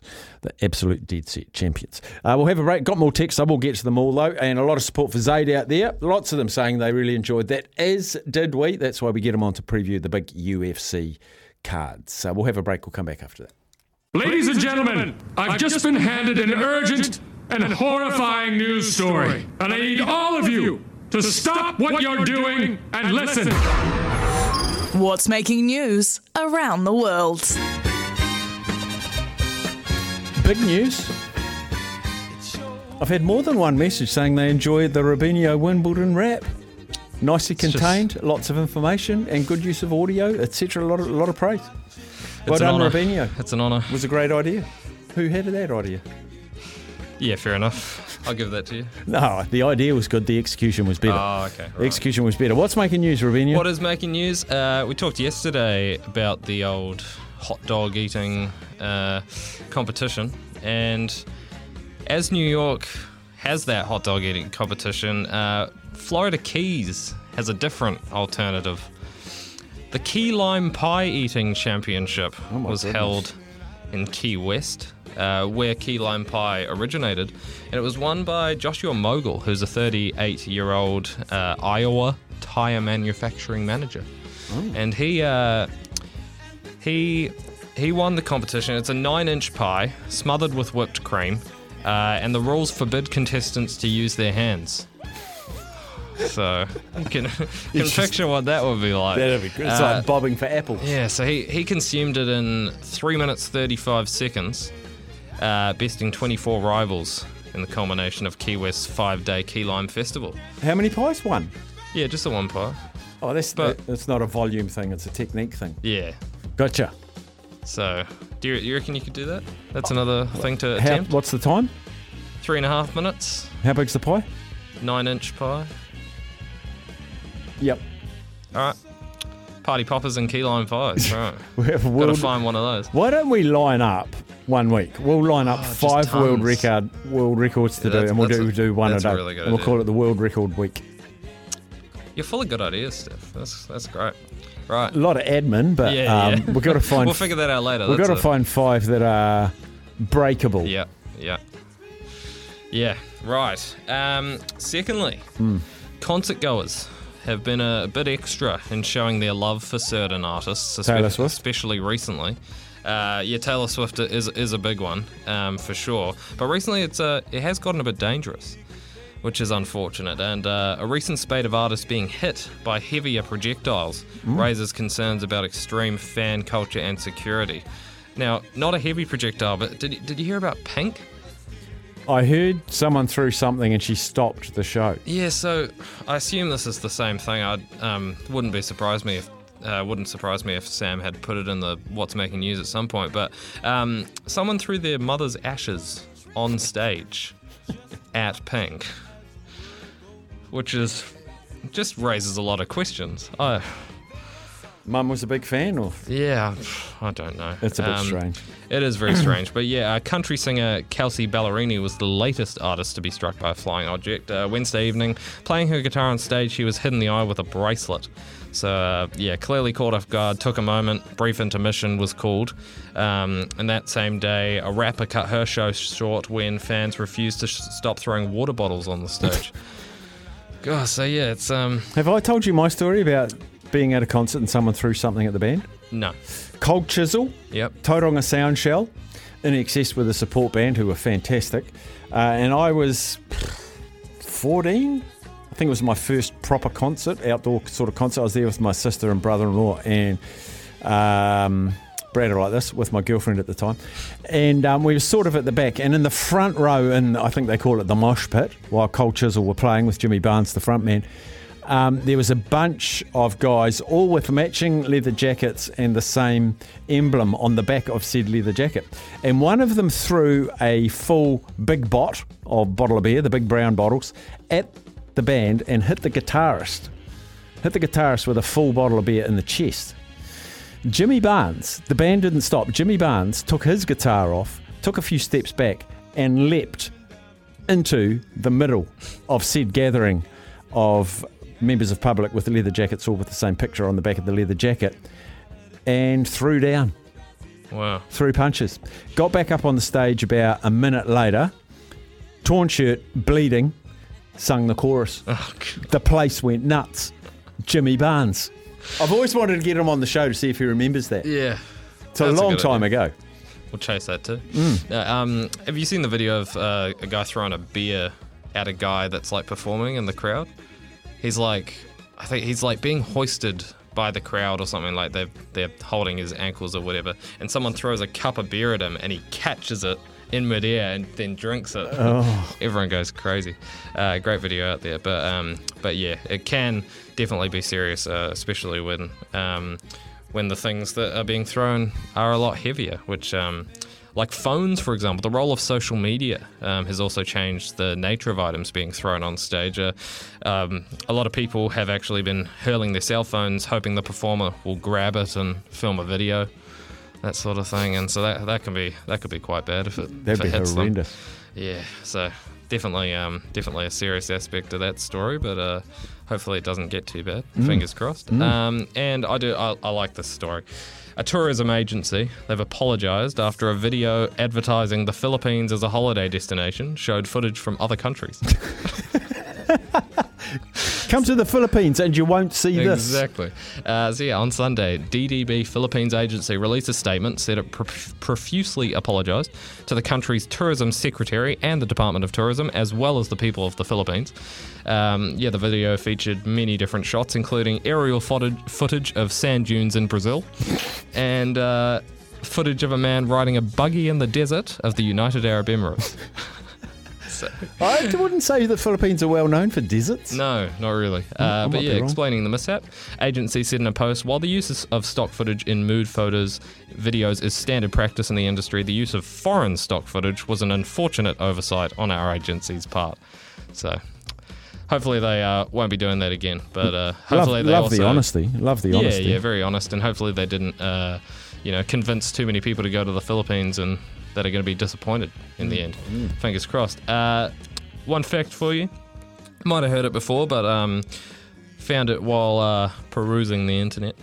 Uh, known as the birthday paradox, apparently. In, in a room of just 23 people, there's a 50 50 chance of at least two people having the same birthday. How many people in there? 23. Wow. Which I think is just, I don't believe it.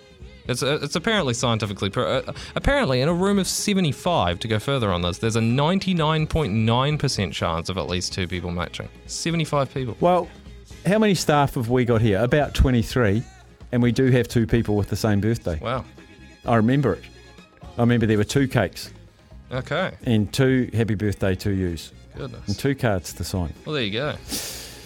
Uh, I was going to give you a Lydia Ko update, but it hasn't changed for an hour. So um, let me go and find another website to do that. Uh, we're getting a few suggestions text through, so feel free to text through suggestions of a world record we could have a crack at. Chili eating is not on the cards because that causes injury. That causes injury. But yeah, Yeah, I'm, I've never really understood people doing that, to be honest. I mean, I'm horrible with spicy foods. I'm good with spicy foods, Okay. but I don't think I could take a Carolina Reaper No. or whatever those horrific ones are. Anyway, we'll take a break. I'll try and give you a, a Lydia Ko update. We've got more text messages coming too. Uh, breaking news, developing stories. Um, there's reports that Jeremiah Nanai has failed a fitness test this morning with Queensland. And so, J'maine Hopgood? J'maine Hopgood is being held back for Queensland, so he plays for the Eels. So it'll be the fourth player that the Eels are going to lose, having already lost three. That's just come out in the last few minutes. So get ahead of the curve. Get ahead of the curve, Warriors fans. not saying it's a sure thing. I'm not saying it's a sure thing at all. Uh, Lydia Ko is now three over f- through 14, which isn't bad. I know it's uh, it's 60, tied 69th, but she lost four shots on one hole. So she's one under all the rest. So just apart from that, very unfortunate one. Um, uh, Minjee Lee update, please. Oh, quickly, Steph. Get a Minjee Lee update. It is. Uh, where is she? Where is she? There she is. She's finished. Square with a card. Tied 21st. Have you got any questions for the great man Jeremy Paul? Because the Jeremy Paul show is on after the news. And if you notice, it quite often peaks and pips and crackles when we talk to him. We've put some technical expertise over to Australia and hopefully it's a lot clearer. But any questions, you know the rule. Double eight, double three. JP next. Uh, it was remiss of me. There is another Kiwi in the US Open Women's Open. Amelia Garvey in her first one, young woman. Uh, three birdies, but three, six, seven bogeys and a double. She is six over, but um, what an achievement just to make the final field as well. Righto, um, we're just gone two o'clock. The questions for the great man, the former Wallaby hooker, and the current wonderful co host of the Jeremy Paul Show is online.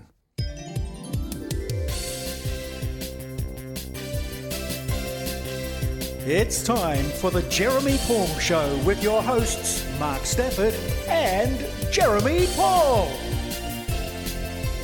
Jeremy Paul Show.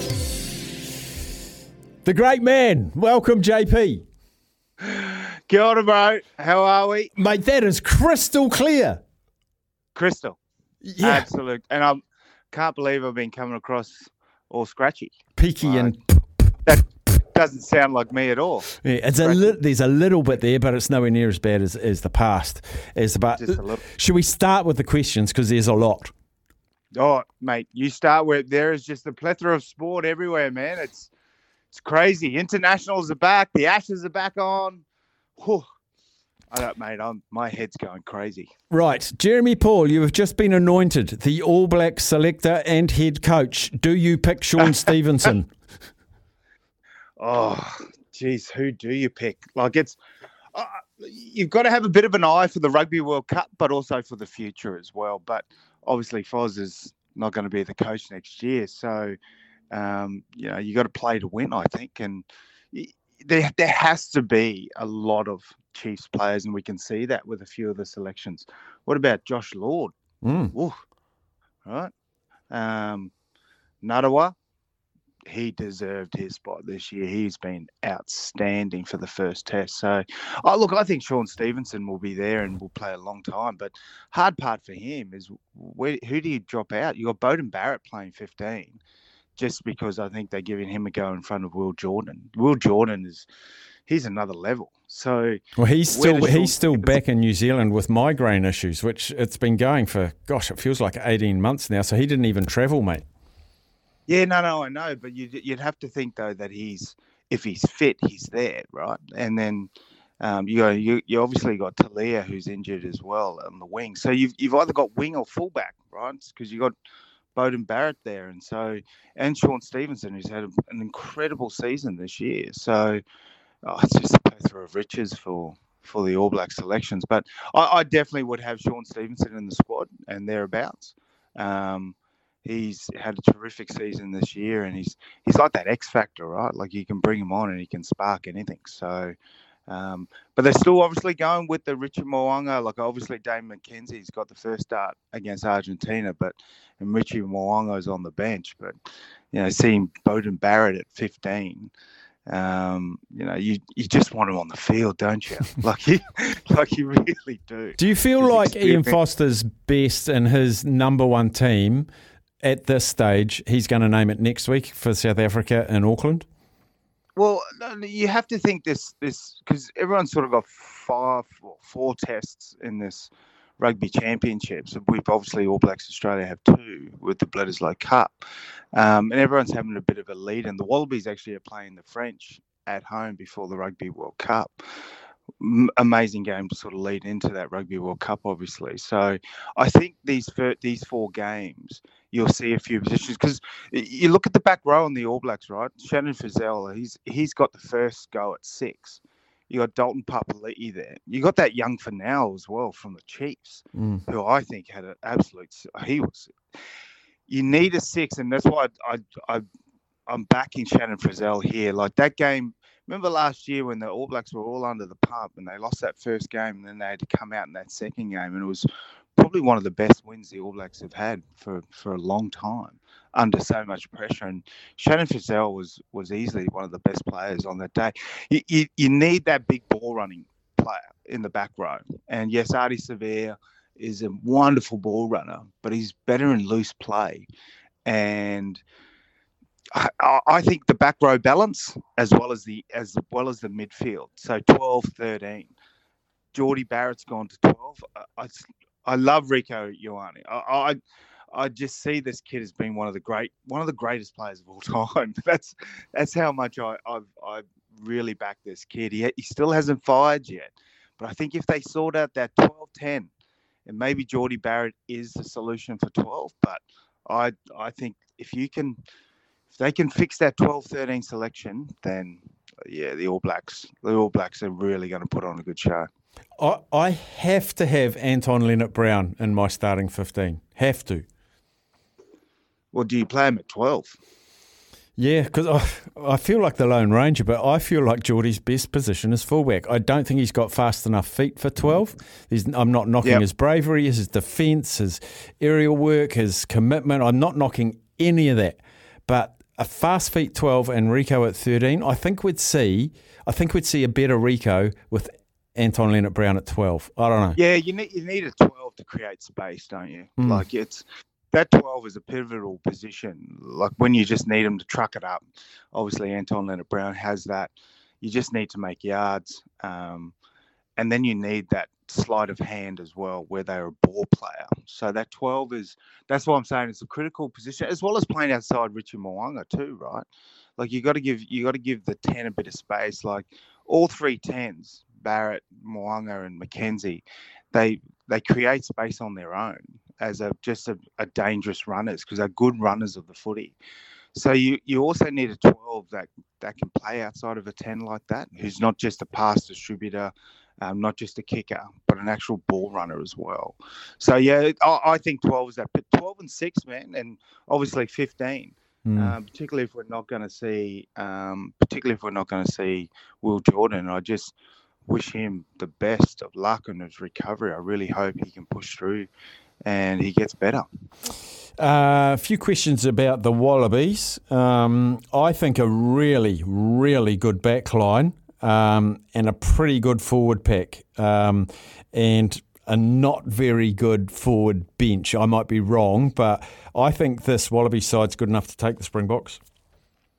Look, it, it's a, it's an interesting first side that Eddie's picked actually. Like, uh, front row, sort of, yeah, that was pretty standard because the Brumby boys, Slipper and Alaalatoa, have been outstanding this season, very consistent.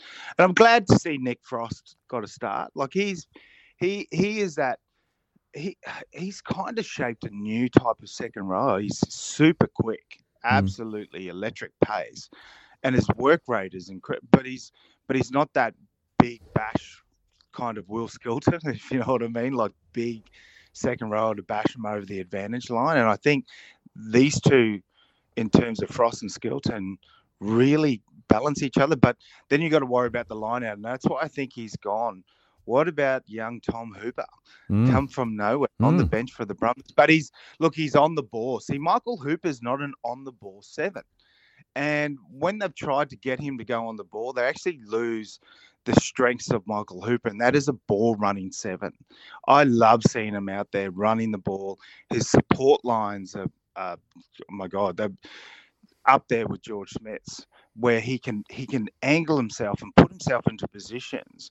But if he's tying himself up in the back in, in the ruck to try and pilfer like a David Pocock or like you know Richie McCaw, it, it, he's not that seven.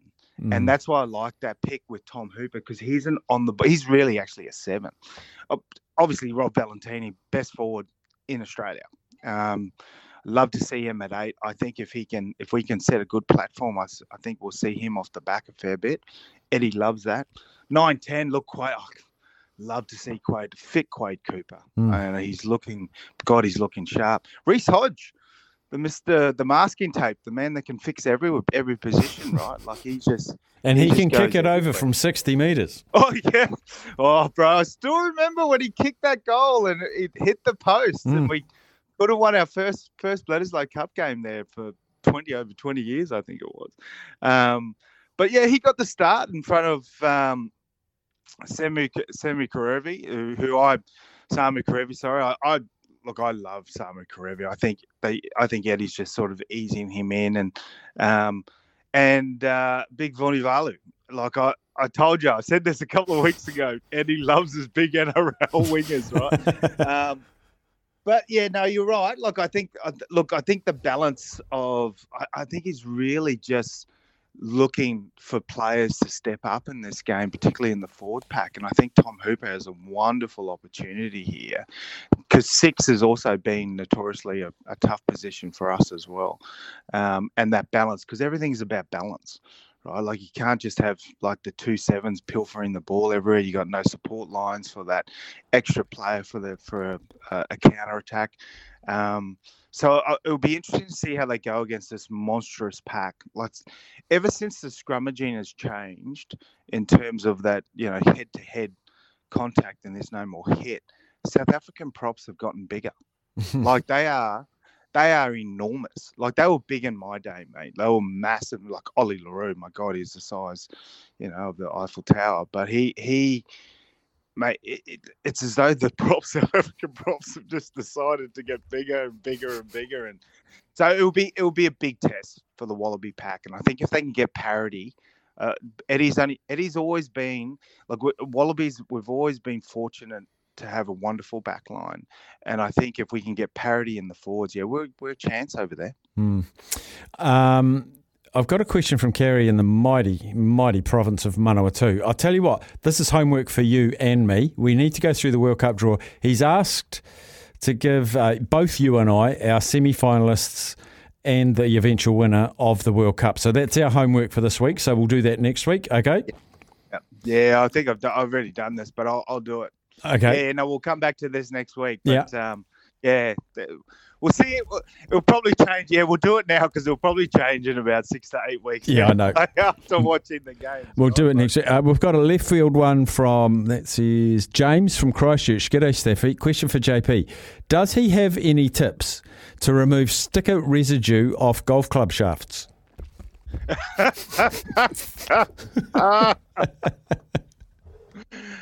oh, I could say really anything here now, but it's it's it's in the afternoon and kids are driving, so we'll. Um, I think. Look, I, mate, I've got no idea. I think the got no secret, uh, James from Christchurch, I think it's fly spray. It's either fly spray, fly spray, Fly spray. or nail polish remover. One of those two works. Oh, I'd have to be nail polish, mate. When we were all locked in COVID, I must have got, I must have had every spa treatment possible having daughters, and I had toenails, fingernails. Yeah, that nail polish remover is amazing, man. It takes off everything. Yeah, that's the one, bro. Nail polish remover. Um, ashes. I know you love the ashes. Mitch Oh, Marsh goes bang. bang! I actually walked in. Um, um, the little my little bub, he was um, he was going to bed last night and the, the Ashes come on. I said, "Oh, I can't believe it's four for ninety-one." Uh, And my favourite player, Mitch Marshall, and I, you, you, I bet you he, he smacks hundred. And oh, and I got so excited, I had to go and watch it. And I was like, "Oh, it is." It, do you know with sports stuff, like it is just, it's incredible to see a player step in, having not played for what twenty odd months, I think it was, and smack 118 off 170. It was a controlled innings. Mm. Because this is always the thing about bringing in T20 players, right? Like players that can cleanly hit the ball, like Mitch Marsh, and that is whether or not they've got the temperament for test for test cricket.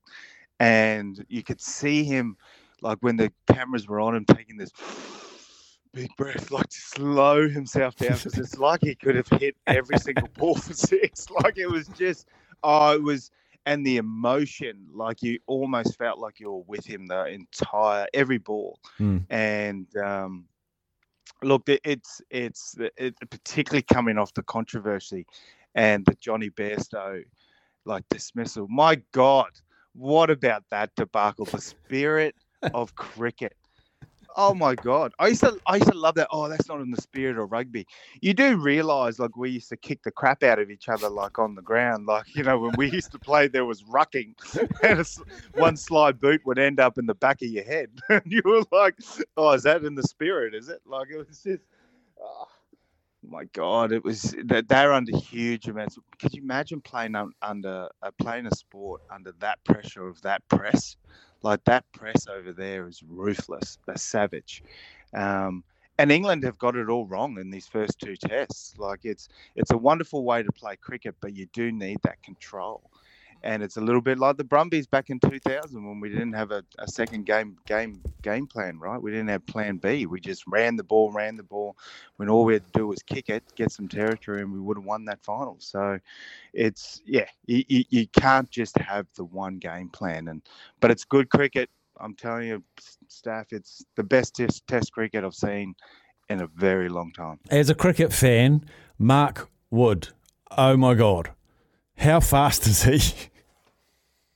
Could you imagine? Could you imagine seeing a ball coming at 150? Because these guys, they, they don't get that speed anymore. No. Right? Like eh, that that Aussie um, dismissal where he just clean bowled it. Well, came off the inside of his bat, but inside edge. But when you're talking about an extra 10 kilometres, 10 to 15 kilometres, that's frightening stuff.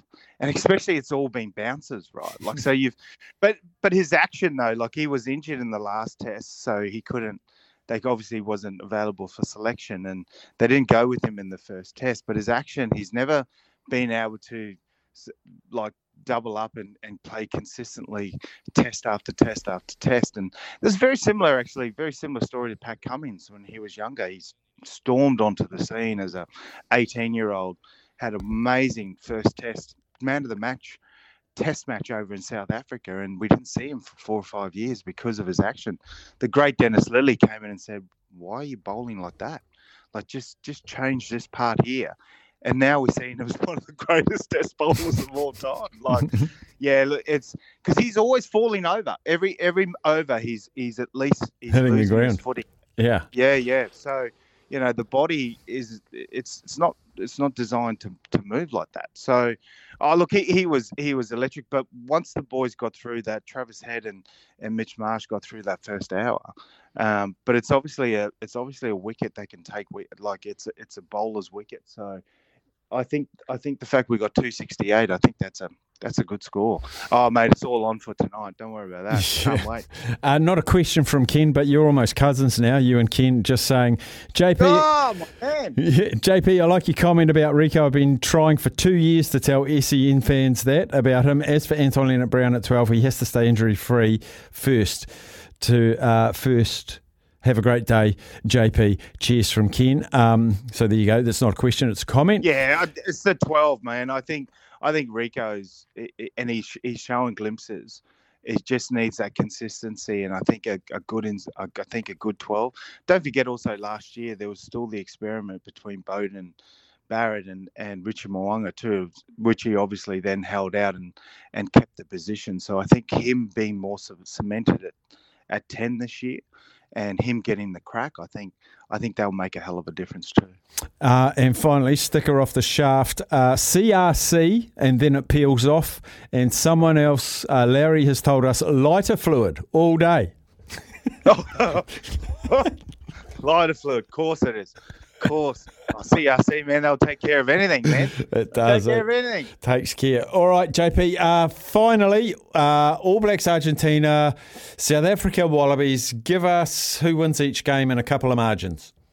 Oh, look, I think the Wallabies will get up by two points. Mhm. I think they'll win in the last sort of five minutes. I really do. Um, and I think the All Blacks, I think the All Blacks will take Argentina as well. And I think this will be five points and under. Like I think, I think we're going to see some tight fixtures over the next, over the coming weeks, and some good rugby. I think, I think Argentina will run the hell out of this ball, particularly playing at home, confidence up, actually beating New Zealand last year. So I think it'll be a tough game for the All Blacks over there. And but I still think they'll get through. I still think they've got the side. And yeah, coming into a Rugby World Cup, everyone's going to be putting their hands up. So yeah, mm. good times, staff. Good times. And man. everyone's going to be listening to the the Jeremy Wallabies. Paul show at two o'clock on Fridays. I can tell you that now. It's heating up. Th- Yes. thanks, JP. Enjoy the Ashes, the rugby, the Tour de France, the Wimbledon, the whole shebang. Boom. Go the Wallabies. Go the Wallabies. That's JP. We're going pacing for purpose after this break. It's Harness Racing New Zealand Pacing for Purpose Season 2. And I've literally handed the reins to Robbie for pacing for purpose. Where have you gone, Yeah, Robbie? Now, oh. here's, here's what we do. Here's how we roll it, right? Right. You tell me what meeting it is and what day is it? It is today. It is today. Okay. So it must be at Addington. It is. What race number is it? Race seven. Race seven. Now I try and guess. Right. Okay. Um, I don't know your betting. I don't know your betting style very well. I think you're going to be conservative because it's the first time you've done it. Have you chosen beach flyby? I have not. Oh, he's got a bit of value. Have you gone American Me? I have not. So you've gone quite rough. Was beach in the name? Nope. Have I got the right race? You're going to go rough as guts here. Um, goodness me. Um, deny everything. Uh, no. Funnily enough, Okay, carry on. You tell me. I will. I will tell you. I have gone for uh, Sweet Bell. Sweet Bell. Sweet Bell. Number number nine in the race. Oh, there it is. Eight dollars. Eight dollar shot. Sarah O'Reilly, junior driver with the drive. Um, yeah, I, f- I feel uh, tough draw, but uh, tough horse with gate speed to get into a uh, handy enough position. So uh, likely to head forward. Won And, its last um, two starts. It's the high, yeah highest rated horse in, in the race, coming off back to back wins. Eight dollars. I like it. We will surge up the leaderboard and I will congratulate you and thank you. Thank you to Harness Racing New Zealand for pacing purpose, raising funds for all of our shows, for all of our charities, and of course ours is Butterbean Motivation, the great man Dave Letele. And speaking of junior drivers, we're going to join one, Crystal Hackett, four winners last night, four in a row, if you don't mind. Her first four drives last night won them all.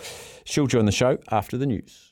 Well, last night at the Cambridge Harness Raceway, uh, I just happened to be watching and I joined in a little bit late to the party, but in race one, in race one, Crystal Hackett, uh, she won that race quite comfortably, $2.40 shot. Then in race three, she drove Claude. That- excuse me, that was her second drive of the night. She won that one. And then I joined in.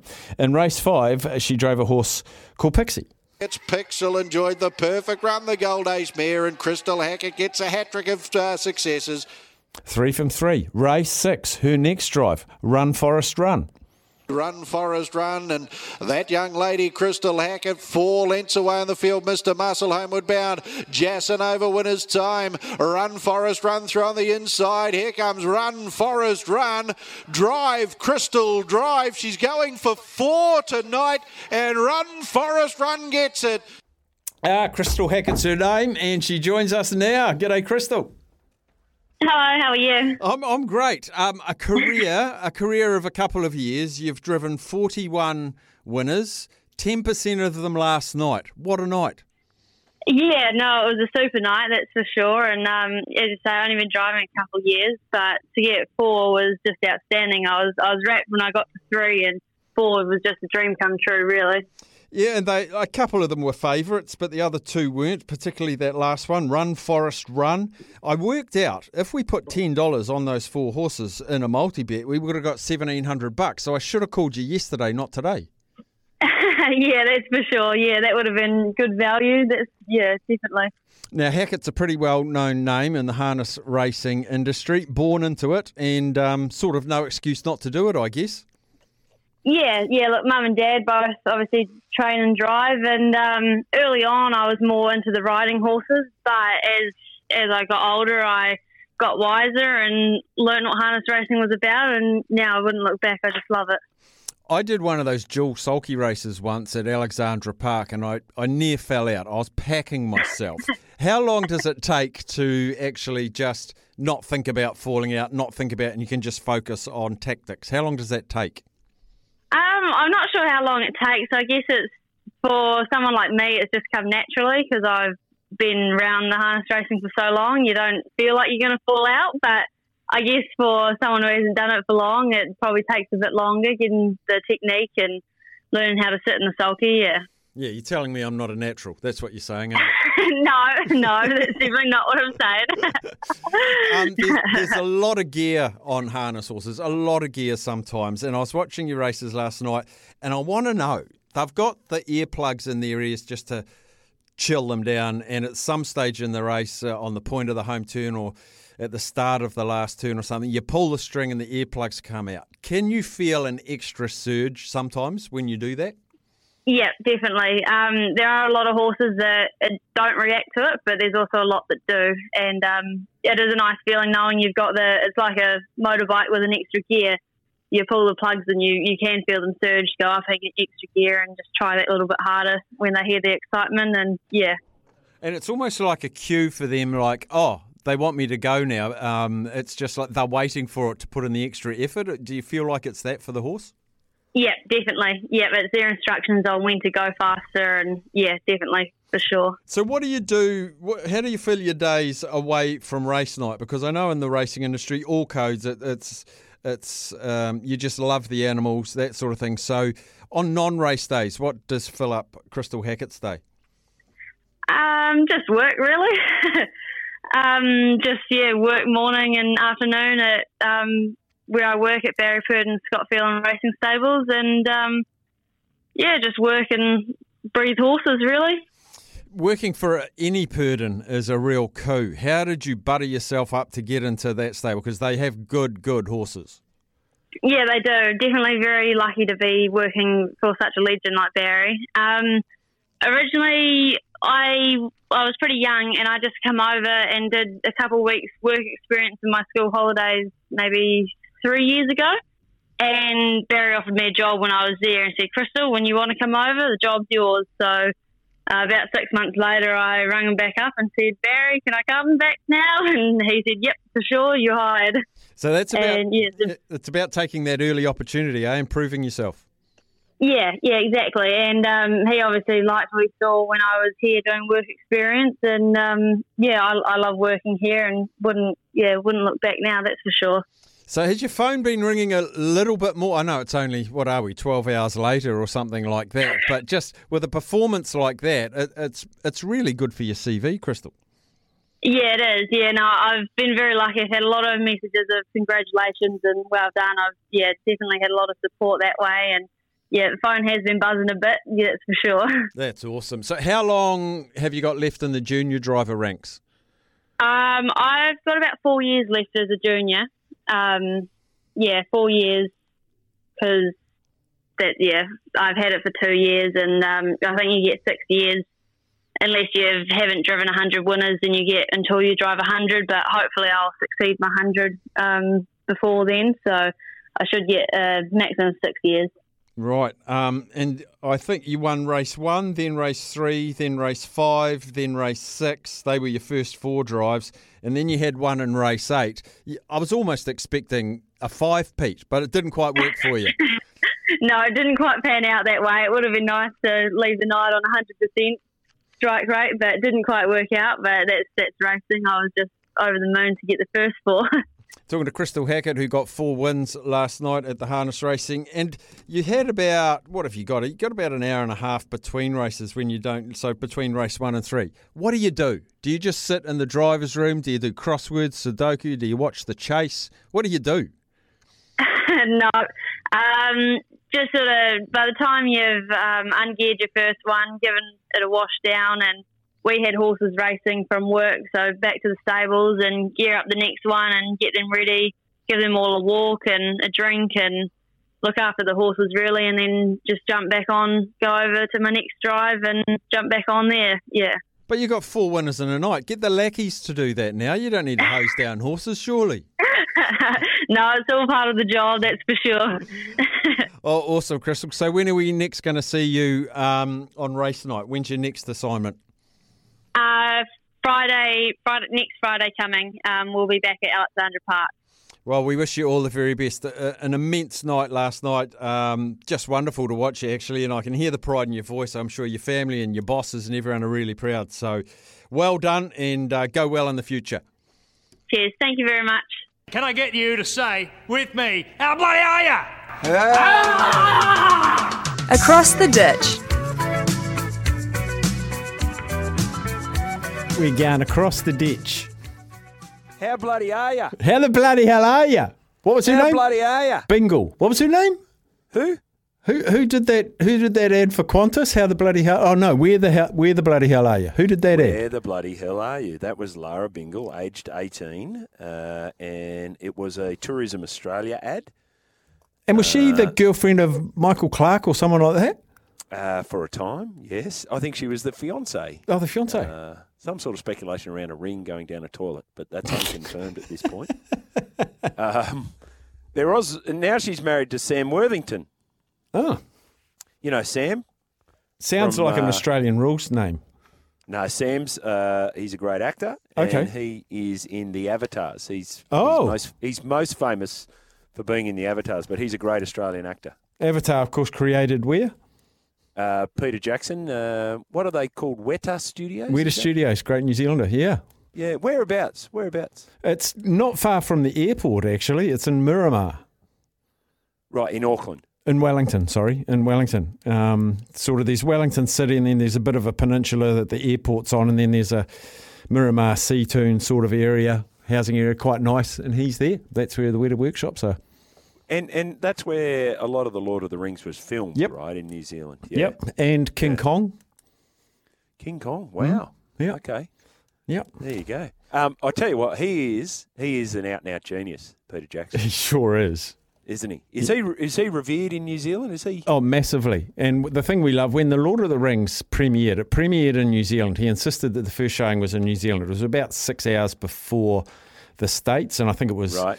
Um, and he turned up to the red carpet premiere. They shut down the main road of Wellington, and he rocked up in shorts and jandals. Is that right? Yep. Did he have a chili bin in the back? yeah. yeah. God love him. That's very New Zealand. No, he's he's an out and out genius. That guy, absolutely brilliant. He, is he as revered as say Shaun Johnson? By the way, good news. Hmm? Vintage SJ uh, will be playing tomorrow night from Old Armour. Shaun Johnson with the little one-two step off the left foot. It's vintage SJ. He's in semi, so that's good. We're hearing Hopgood might not be.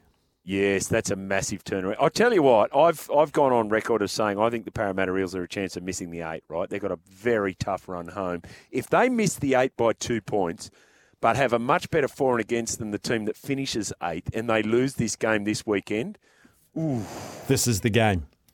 This is this is it. Everyone thought, well, Gutho will be playing. Gutho's not playing. Mm. Hopgood, they're, they're, we haven't got confirmation of that, but they're doing a, a, a fitness test on Jeremiah Nanai to see whether he's available to play. And if there's any question mark around that, Hopgood does not play for Parramatta. Well, see, the, the, the oil I'm getting is he failed the fitness test. Oh, That's- okay. That's, the oil I'm getting. Where's your oil from? Don't need to tell me. Don't reveal your sources. Might be the newspaper, is it? It's No, it's not the newspaper. It's Twitter. Oh well, that's a good source. Mm. Very good source. I know. Okay. Hey, Uh, what's got What, something I've been saving to ask you today about the potential of strikes in the NRL, the the complete fall down between between the NRL and the players. Is Mm. how serious is this, Jimmy? Uh, very serious. Mm. Significant. Very significant. So the only other action, and this is what Clint Newton uh, said, the only other action that we can say, oh, okay, uh, apparently reports the eye fitness test this morning. Yeah, no, we've got that. We want check the time on it, Coach K, please. Hard to get. Uh, anyway, um, uh, sorry. Uh, yeah, very serious. The only thing they could have done was strike outside of what they're doing now, right? Mm. So no one wins in the strike. You could argue that there's no, there's a few losers in this. In saying that, I watched the game last night. Did anyone's enjoyment of the game suffer because the players weren't allowed to speak to us before or after the game? No. I mean, that's the same as rugby over here. We don't speak to the players before or after the game anyway.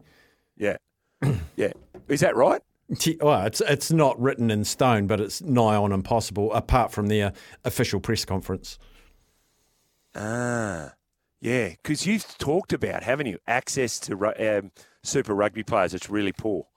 It's really, really difficult. Really difficult. Like days in advance, you need to ask. Any other sport, I can ring them in the morning, get them on in the afternoon. Uh, and, and why are, they? Why are they? Because from what I understand, and we talked about it, I think last week, and I was speaking with New Zealand rugby types about how how broadcast numbers have fallen Mm. for Super Rugby dramatically. Mm. Yeah, I look the, the the odd rugby player I get on, I go straight to them, like the players that I know. Like I, I know a, a few of the All Blacks, and I just miss. I just text them and say, "Hey, mate, I know you're at the airport. Can you jump on?" And they go, "Yes." If I go through a media manager, it just won't happen, and so I've given up, Jimmy. I've given up. and so they probably get in trouble from the media manager. Yep. Um, and and there's all different reasons as to why the media media manager won't. Right. Often it's because they've got nothing else in their life, and that's their little domain that they want to take control of. Right. And I'm talking about from an NRL point of view as well. Often it's maybe a senior figure in the club that says, "Hey, we don't want to talk that much." Mm. Um, and often there's another, like, th- there's no one reason why, but traditionally we find it um, at times difficult to get to NRL players here. Mm. I feel like media managers, you know, the stop go signs that you have at the on the roadworks. Yes, I feel like they've got one of those, and both sides say stop. That's what I they, turn, they turn it around, you and a foot goes off the brake onto the accelerator, and then, oh, back on the brake. Hang on. It's gone stop to stop. Yeah. Administration in Australia is having a few issues because there's the NRL. I don't know if you're across what's happening in netball Australia. That if you want to go to the World Cup, you have to sign on to Australia for three years, and they're just going no. Yeah, right. Okay. Yeah, it's, it's a bit messy. It's a bit messy. So, so what if you want to play for Australia? You have to you have to commit to the country for three years. a super netball team for three years. Yeah. Oh, Yeah, so no, what- no, no, no, no, Spirit no. of the game. Yeah, yeah, whatever. uh, who wins? Just let us know who wins. We're up 2 0. Um, yeah, okay. Well, that's a little bit different. Mm. And yeah, I understand them doing their best to protect the product that they have, which has been really good too. Yeah. By the way, Swift's in action this weekend in the grand final, but that's okay. Well, they've been beset by revenue issues of late um, yeah. for all sorts of different reasons. You know, there was the Hancock prospecting issue that they had, and then um, the Victorian government swooped in, and then not everyone was happy with that. And um, it, it's funny because I, I think it's the same over in New Zealand. Netball is such a popular sport, such participation rates, but the girls don't seem to get the rewards that, say, the cricketers or the footballers, even the rugby league players. Not even close. Yeah. Not even close. Mm. Yeah, so It's uh, interesting. Uh, my, Interesting. my parting remark Yes. I think the Wallabies will beat South Africa this weekend. Eddie Jones' first side, he's named in 18 years for the Wallabies. The guru. The guru. There you go. Um, and Su- Sunia uh, Vunivalu Yes. has come straight in. Loves just- his NRL wingers. Jeremy Paul. doesn't? Jeremy Paul was just had him on every Friday. He said Eddie loves NRL wingers. He, he absolutely, and he's just been, uh, you know, practice kicking over there. And Suliasi, you jump up and catch it. it's pretty simple. It's pretty simple when you do that, right? It is. All right. Oh, vintage Jimmy Smith today. Great chat. Uh, hang on, just a minute, just a minute. Where are we going? Shaun Johnson with the little one-two step off the left foot. It's vintage SJ. Oh yes. Thank you, boys. It will be again. Thanks, buddy. We'll catch Jimmy Smith next week. We'll go back in the day after this. Here's what happened back in the day. Yes, on July the 7th, 2003, for the first time, Australians were in possession of both the yellow and green jerseys in the Tour de France. Brad McGee held the yellow and Robbie McEwen the sprint one after the second stage. Uh, 2012, Scottish tennis star Andy Murray won his first Wimbledon singles final when he beat Novak Djokovic 6 4, 7 5, 6 4. And 11 years later, they're still in the mix. And he was 26 then. Me oh my. Birthdays today the great, the wonderful, the iconic Sir Murray Halberg was born on this day in 1983. Lisa Leslie, born on this day in 72. Uh, Louis Koen, the South African first five, he turns 48 today. And the wonderful Ron Cribb turns 47 today. The number one movie in 1984 was uh, Ghostbusters. A big thank you to Rubinho. We'll do it all again next week on the afternoons. Beef and Kim are coming up, taking you through from 3 till 6. The number one song in 84 was by Prince.